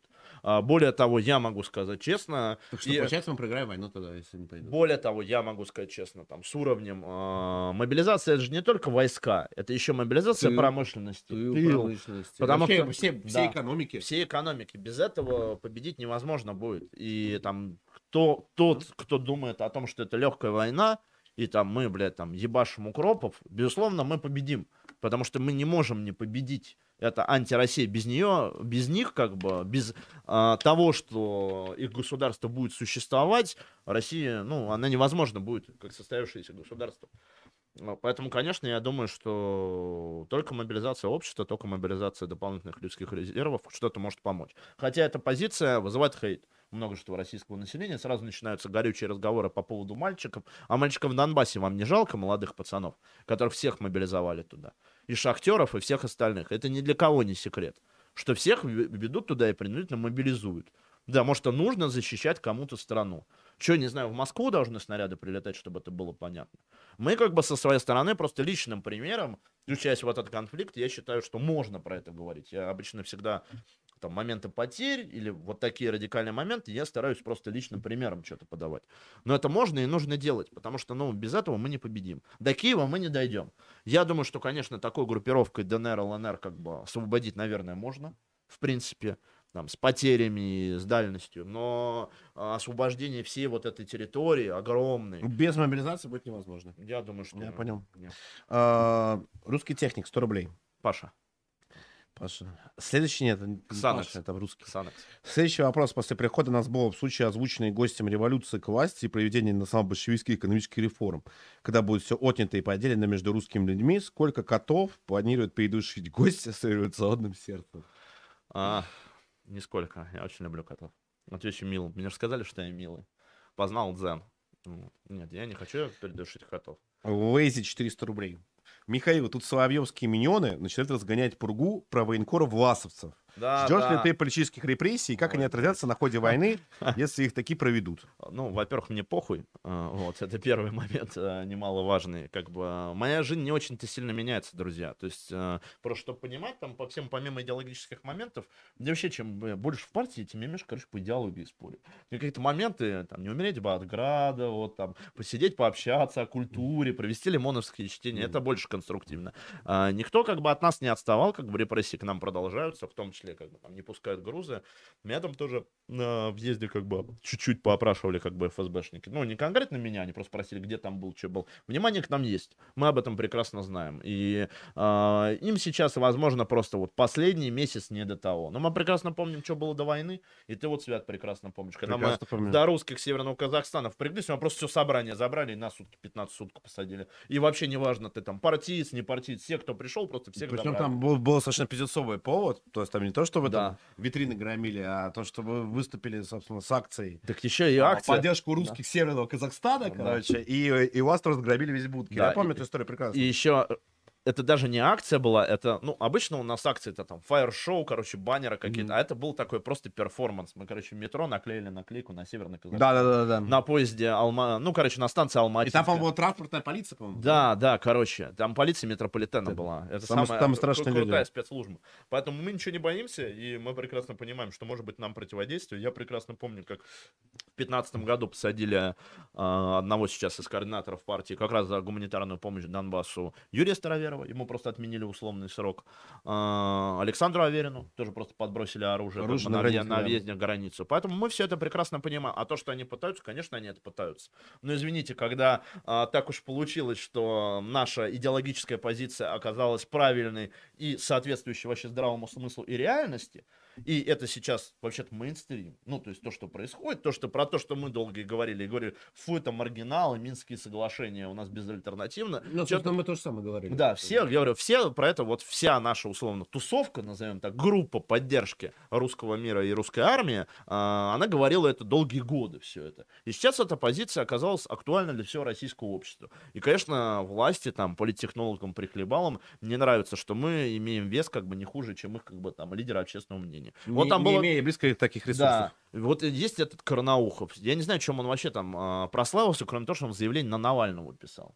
Он кто? Он бывший сотрудник МВД. Почему он, это вот этот вот человек писал о том, что вот вы помогаете, но надо делать это тихо. И вообще дроны нам не нужны, реально, вот как тепловые пушки у нас все упадут. Это все херня. Ты просто, притом человек ни разу, я, по крайней мере, не слышал, чтобы он был сейчас э, на, во время СВО на Донбассе, либо где-то, не общался с бойцами, а сидит в телеге что-то комментирует. Ну, я тоже люблю что-то в телеге комментировать, и ты что-то в телеге любишь Я делаю, да. Да, но, извини меня, это не отменяет помощь русской армии, это не э, Мы отменяет... же сбор- перманентно этим занимаемся. Да, с- сбором денег Как это, да, не отменяет того, что необходимо помогать нашим бойцам. Если уж мы не можем по тем или иным причинам, мы должны помогать. И не надо бороться с реальностью. Если есть проблемы, про них надо говорить. Поэтому слушать все вот это вот э, информационное отребие я смысла никакого не вижу. Потому что они палец о палец не ударили. И именно из-за них, на самом деле, все эти проблемы, вот как с таможенниками. Ну, я да. думаю, я думаю, что у всех этих ублюдков э, сама реальность, сама история э, рано или поздно сесет с корабля современности. Просто иначе это быть не может. Ну да. Вот. э, слушай, давай, у меня есть вопрос к тебе. Так, Вот, вопрос, про завод. Про завод. Работали Про- на заводе. Я теперь завод. запомню, это будет мем. А у меня, кстати, друг, друг работал на заводе, говорит, э, я бы туда какую-то книжку почитать, я не помню чего, короче. Какой, короче, не помню кого, не буду врать, ну, какого-то, да, типа Гессы, что-то такое вот, Ага. нейтрально относительно, но довольно интеллектуально. Э, Там, типа там э, Степан Вольф, что-то такое. И он пришел на завод, он начал рабочий пересказывать, он говорит, ты долбоеб, блядь, делать нехуй». Да я говорю, это самый реакционный класс. И, потом, короче, у меня друг, он э, жаловался, говорил, блядь, рабочие не хотят ничего про Гесса слушать, блядь. Да. Работают с дегенератами, блядь, как так возможно? Вот, про завод, кстати. Более того, рабочий марксизм, блядь, ебали. Им вообще похуй на Маркса, на всего остального. Им нужно смену, блядь, отработать, как бы идти Ну, отдыхать. и идти нахуяриться. Вообще, самый революционный класс, я считаю, это интеллигенция. Это всегда. Ну, он всегда был, да. Да, самый революционный класс. Другого Ну, класса он и, нет. и один из кон- самых контрреволюционных, И может быть, контрреволюционных. Ну, на самом деле, это да. Контрреволюционных в, смысле вот именно радикально контрреволюционных. реакционных, я бы, может быть, даже сказал. Вот, э, у меня вопрос следующий. Так, Не только у меня. так. Почему до сих пор э, в партии Назбов э, уже прошло достаточно вре- времени после смерти Эдуарда Лимонова Ага. до сих пор так и не выбрали лидера? А, у нас... партия, которая всегда создавалась и задумывалась как вождистская. Об этом Лимонов сам неоднократно говорил. Вот после, типа, почему у вождя нет преемника? Смотри, у нас прошел съезд а, после смерти Эдуарда Венедича сразу, на нем, помните, тоже Я там был, да, да, да. Да, мы обещались а, выбрать а, лидера организации. Это тоже я помню. Обещание мы это сдержим на ближайшем съезде партии. Мы об этом помним. Да ну. предыдущий, предыдущий съезд, который был, ну, мы обязаны, мы людям пообещались уже. Мы не можем по-другому. А когда будет следующий съезд? Ну, вообще он должен был быть по логике как бы осенью этого года. Но просто Мгм. сейчас война. И объективно, мы можем провести вот сейчас условно региональную конференцию, на которой мы обсудим дела. Мгм. Но сейчас все для фронта, все для победы. И такой момент, он требует, это, этот момент, скорее всего, даже будет закрыт от всех. Принципе, потому что это важная внутрипартийная дискуссия. У нас вообще партии, как некоторые товарищи наши говорят, такая военная демократия. Ну, ты сам знаешь нас, Болов, мы не очень любим вот это вот, блядь, рассуждать какие-то организационные решения, нам нужно делать. Но такой вопрос достаточно щепетильный, потому что, Да. ну, я считаю, что никто как бы не может сравниться с фигурой Лимонова. Именно, наверное, поэтому нами было принято верное решение, как бы там распустить партию и как бы создать новую с чистого листа. Безусловно, ассоциирующийся с ним, безусловно, ассоциирующийся Ну, с- так Лимонов название партии даже. Потому что она создана в честь его имени, но это другая организация, на самом деле, уже. Ну, По-старому быть нельзя. И это очень важный внутренний посыл, который у нас был для партии. Так, ну, то есть лидер будет выбран. Да, это нам придется рано или А, поздно сделать. Когда съезд будет? Смотри, ты, ты прям хочешь, ты будешь фальсифицировать голосование, Не, короче, не, не лоббировать интересно. интересы в партии, как в ОНУСДАП, знаешь, Вот. короче, были. А когда съезд, э, когда съезд в итоге? Осенью не будет, а когда? Слушай, я не могу тебе точно сказать, у нас должно обсуждение быть в течение лета. Может быть, будет осенью. Мы Ну, обязательно про это расскажем. Позови. Не, я позову, Позови, конечно. мы, мы прям с камерой придем, Да. короче, снимем, естественно. Вы- выборы преемника Не, выборы будут будет. закрыты. Мы специально, короче, блядь. Ну, сделаем. оглашение- Ну, охрану. а- поста- а- оглашение Оглашение будет? будет, но охрану, Оглашение короче, будет. поставим по углам. Но это Хорошо, же а, вопрос- ты, а, а- а у тебя какие есть амбиции в партии? Ты вот хочешь быть преемником Лимонова?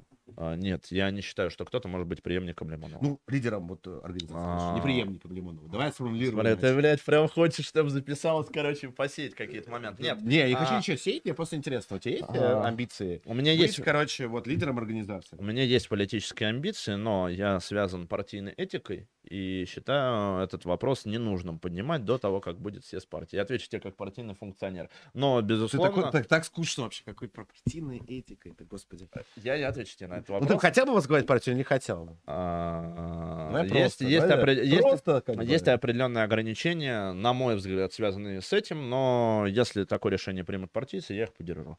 Да, ну, значит, хотел, понятно. Ты сказал, я сказал. Просто перевел. Ты, ты как-то реально, сразу, знаешь, а, перешел такой на чиновничий язык. Просто я как-то заседание, зна- заседание партии Единая Россия. Там. знаешь, короче, когда... Если мой народ, если мой народ э, На самом захочет, деле, это типичная такая... а, я поддержу его решение. Я, да. ра- я расскажу немаловажный момент. Два, короче, лайфхака зрителям, короче, как свалить, короче, с любого разговора, короче, который не нравится. Первый основной момент, когда тут подходит, задайте этот вопрос пресс-секретарю. И второй вопрос, нам с товарищами нужно посовещаться. А Это вас- а всегда у вас- а у вас работает. пресс-секретарь есть? Да, есть пресс-секретарь. Это по- по- по-прежнему Маша или Да. какой-то другой? Да. Да. До сих пор Да. Прикольно. Ну все, тогда зовите, короче. Я хочу быть э, новость э, выдать первым. Всё, только, хорошо. только так. Нет, Договорились ты с тобой. это, кстати, вообще вот по учреждению партии, по регистрации очень громкие новости. Там постоянно, короче, 50 ссылок. Ну, это единственное, Конечно. наверное, что проходит, в принципе, Да, вообще. конечно. Проходит только задержание, короче, и ссылки. Вот, поэтому ты можешь заработать. Друзья, шлите последние вопросы, мы скоро будем уже завершать наш стрим. Вот шлите последние вопросы, мы на них Потный ответ- стрим, как потная катка. э, мы, да, Я мы- мы ответим на них. Я считаю, что тех людей, и надеюсь, что они смотрят этот стрим, кто помогал делать вентиляцию в студии, необходимо расстрелять. Вот. Вы знаете, кто я. Вы подписаны на мой телеграм-канал, и я это репостил. Горите в аду. Да, друзья, подписывайтесь на телеграм-канал Акселя, телеграм-канал Прямое Действие, телеграм-канал Подлет, э, Обыкновенный царизм, естественно, и телеграм-канал Артемия Сыча. Вот все эти телеграммы запомните и обязательно подписывайтесь. А, Я, а, да, кстати, другой мем, не, не другой, но просто мем. Да. А, Скажи, правда ли, что в честь тебя назвали пиво?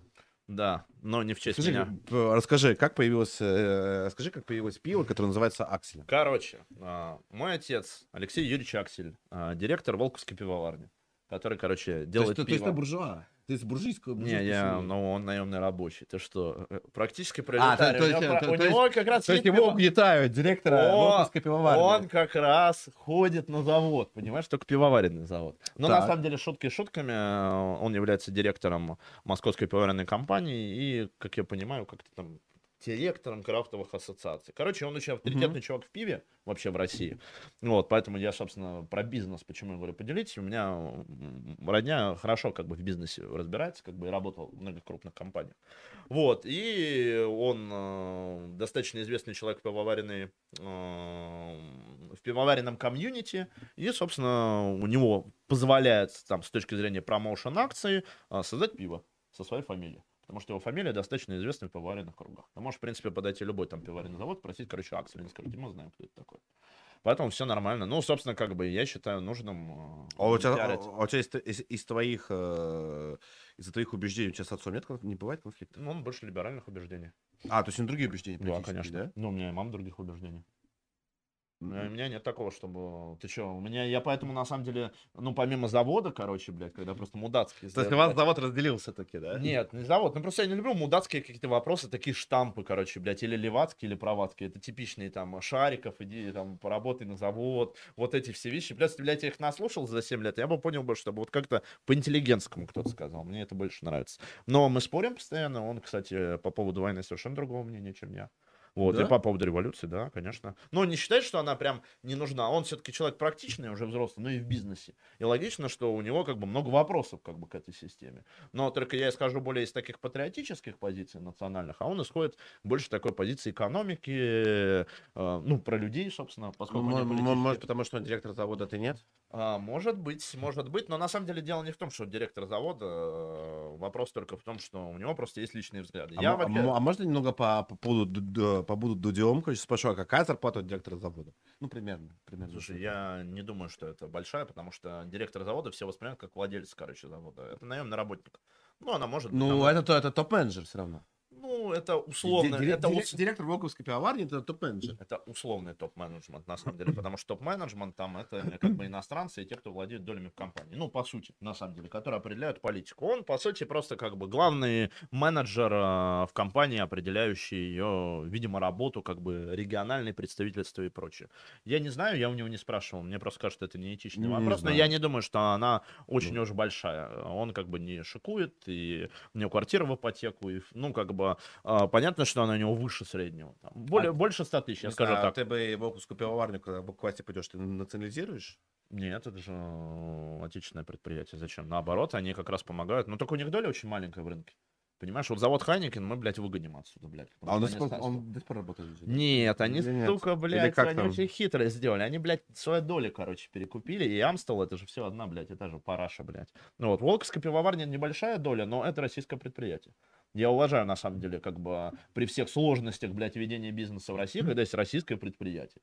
И, в принципе, Волковская пивоварня это вкусное пиво. Блядь, по сравнению с тем же Heineken. Блядь, Heineken, ну, на мой взгляд, Ну, полное- Хай- Хай- Heineken, да, Санин. просто полное говно. Но, Санинка, но ты Санинка, понимаешь, да. ты можешь вот э, посмотреть попозже, какая у них доля в рынке была. Как, блядь, они все это перекупили. Вот у меня мама, допустим, работала в молочке. У меня есть, знаешь, такая гуша, короче, блядь, которая молочка. Она Мгм. Вимбельдану, а Вимбельдан принадлежит Мгм. Nestle. А есть компания Фрутоняни, я что-то, короче, я спрашиваю, бля, а почему, блядь, Вимбельдан не перекупил Фрутоняню, то есть Nestle? Они говорят, у них просто не такая капитализация.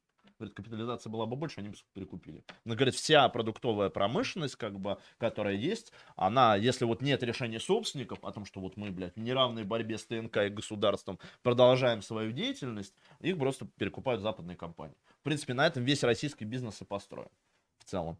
Там тот же Яндекс, э, как бы исключение исправил его. Большую часть э, всей вот этой вот промышленности, особенно пищевой, ее проще продать. Ну вот есть какие-то фармацевтические компании, но это, это просто несравнимо в доле рынка. Понимаешь? И я просто, ну, хорошо знаю эту проблематику, и, в общем, короче, Волковская пивоварня это норм.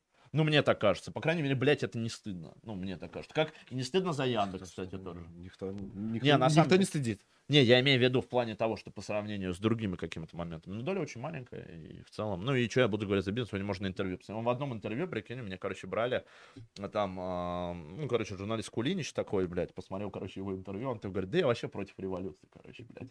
Что-то он сказал, там, в революции делать маргиналы, короче, что-то. И он снял в это интервью, я говорю, блядь, а зачем ты делся, ты, говорит, ты меня подставил. Говорит, да, это было интервью, там, 12 года. Вот. Поэтому, не, он достаточно таких, ну, как бы консервативных, я бы сказал, взглядов человек. Вот там не мешает ничего спорить, особенно по поводу войны. Вот, у него много вопросов. Но я считаю это нормально. Я не придерживаюсь, знаешь, какой-то... Ну, и ты меня знаешь, и, не знаю, может быть, кто-то там, если следит, следил за мной из чата, я достаточно а, очень... э, Ну, короче, за плюрализм мнений. Мне абсолютно нормально, когда человек как бы придерживается другой идеологической позиции. Главное, чтобы это не вредило родине. Вот если вредит родине, блядь, он предатель, все, блядь, для меня это вообще, я с ним, блядь, не буду общаться, ничего делать. А дискутировать можно и нужно, и на самом деле я считаю, что, конечно, в другой России, а, безусловно, будет, ну, будет место всем. Будет место для дискуссии. Да, во-пер- во-первых, тут вопрос не в дискуссии, будет место всем. Потому что страну, на самом деле, в том как бы состоянии, в котором она сейчас находится, понадобится восстанавливать. Кроме Ротенберга. Ну, конечно. Конечно, блядь. Это же не всем. Ну, Так, а конечно, я, я- нет, да? я Ну, сказал не для всех. Я Донатов сказал, новых блядь, нет? про плю- плюрализм мнений. Почти, понимаешь? почти. Понимаешь, ты вот просто сразу говоришь, все деньги Почти нам, а я да. пытаюсь как бы в такую красивую И- Я, честный человек. Ну, да, я просто пытаюсь... как, Все, а, все деньги нам. Мы, мы будущая русская аристократия. Вот, э, никаких вопросов. было. Тут вообще все прозрачно и понятно. А, друзья, а, любите свою родину, не вредите никогда своей родине, любите Россию, будьте русскими. С вами был обыкновенный царизм. Миша, спасибо, что да, пришел. спасибо тебе большое. Вот, а, нас был Михаил Аксель и я, Свят Павлов. До новых встреч. Слава России! Слава России.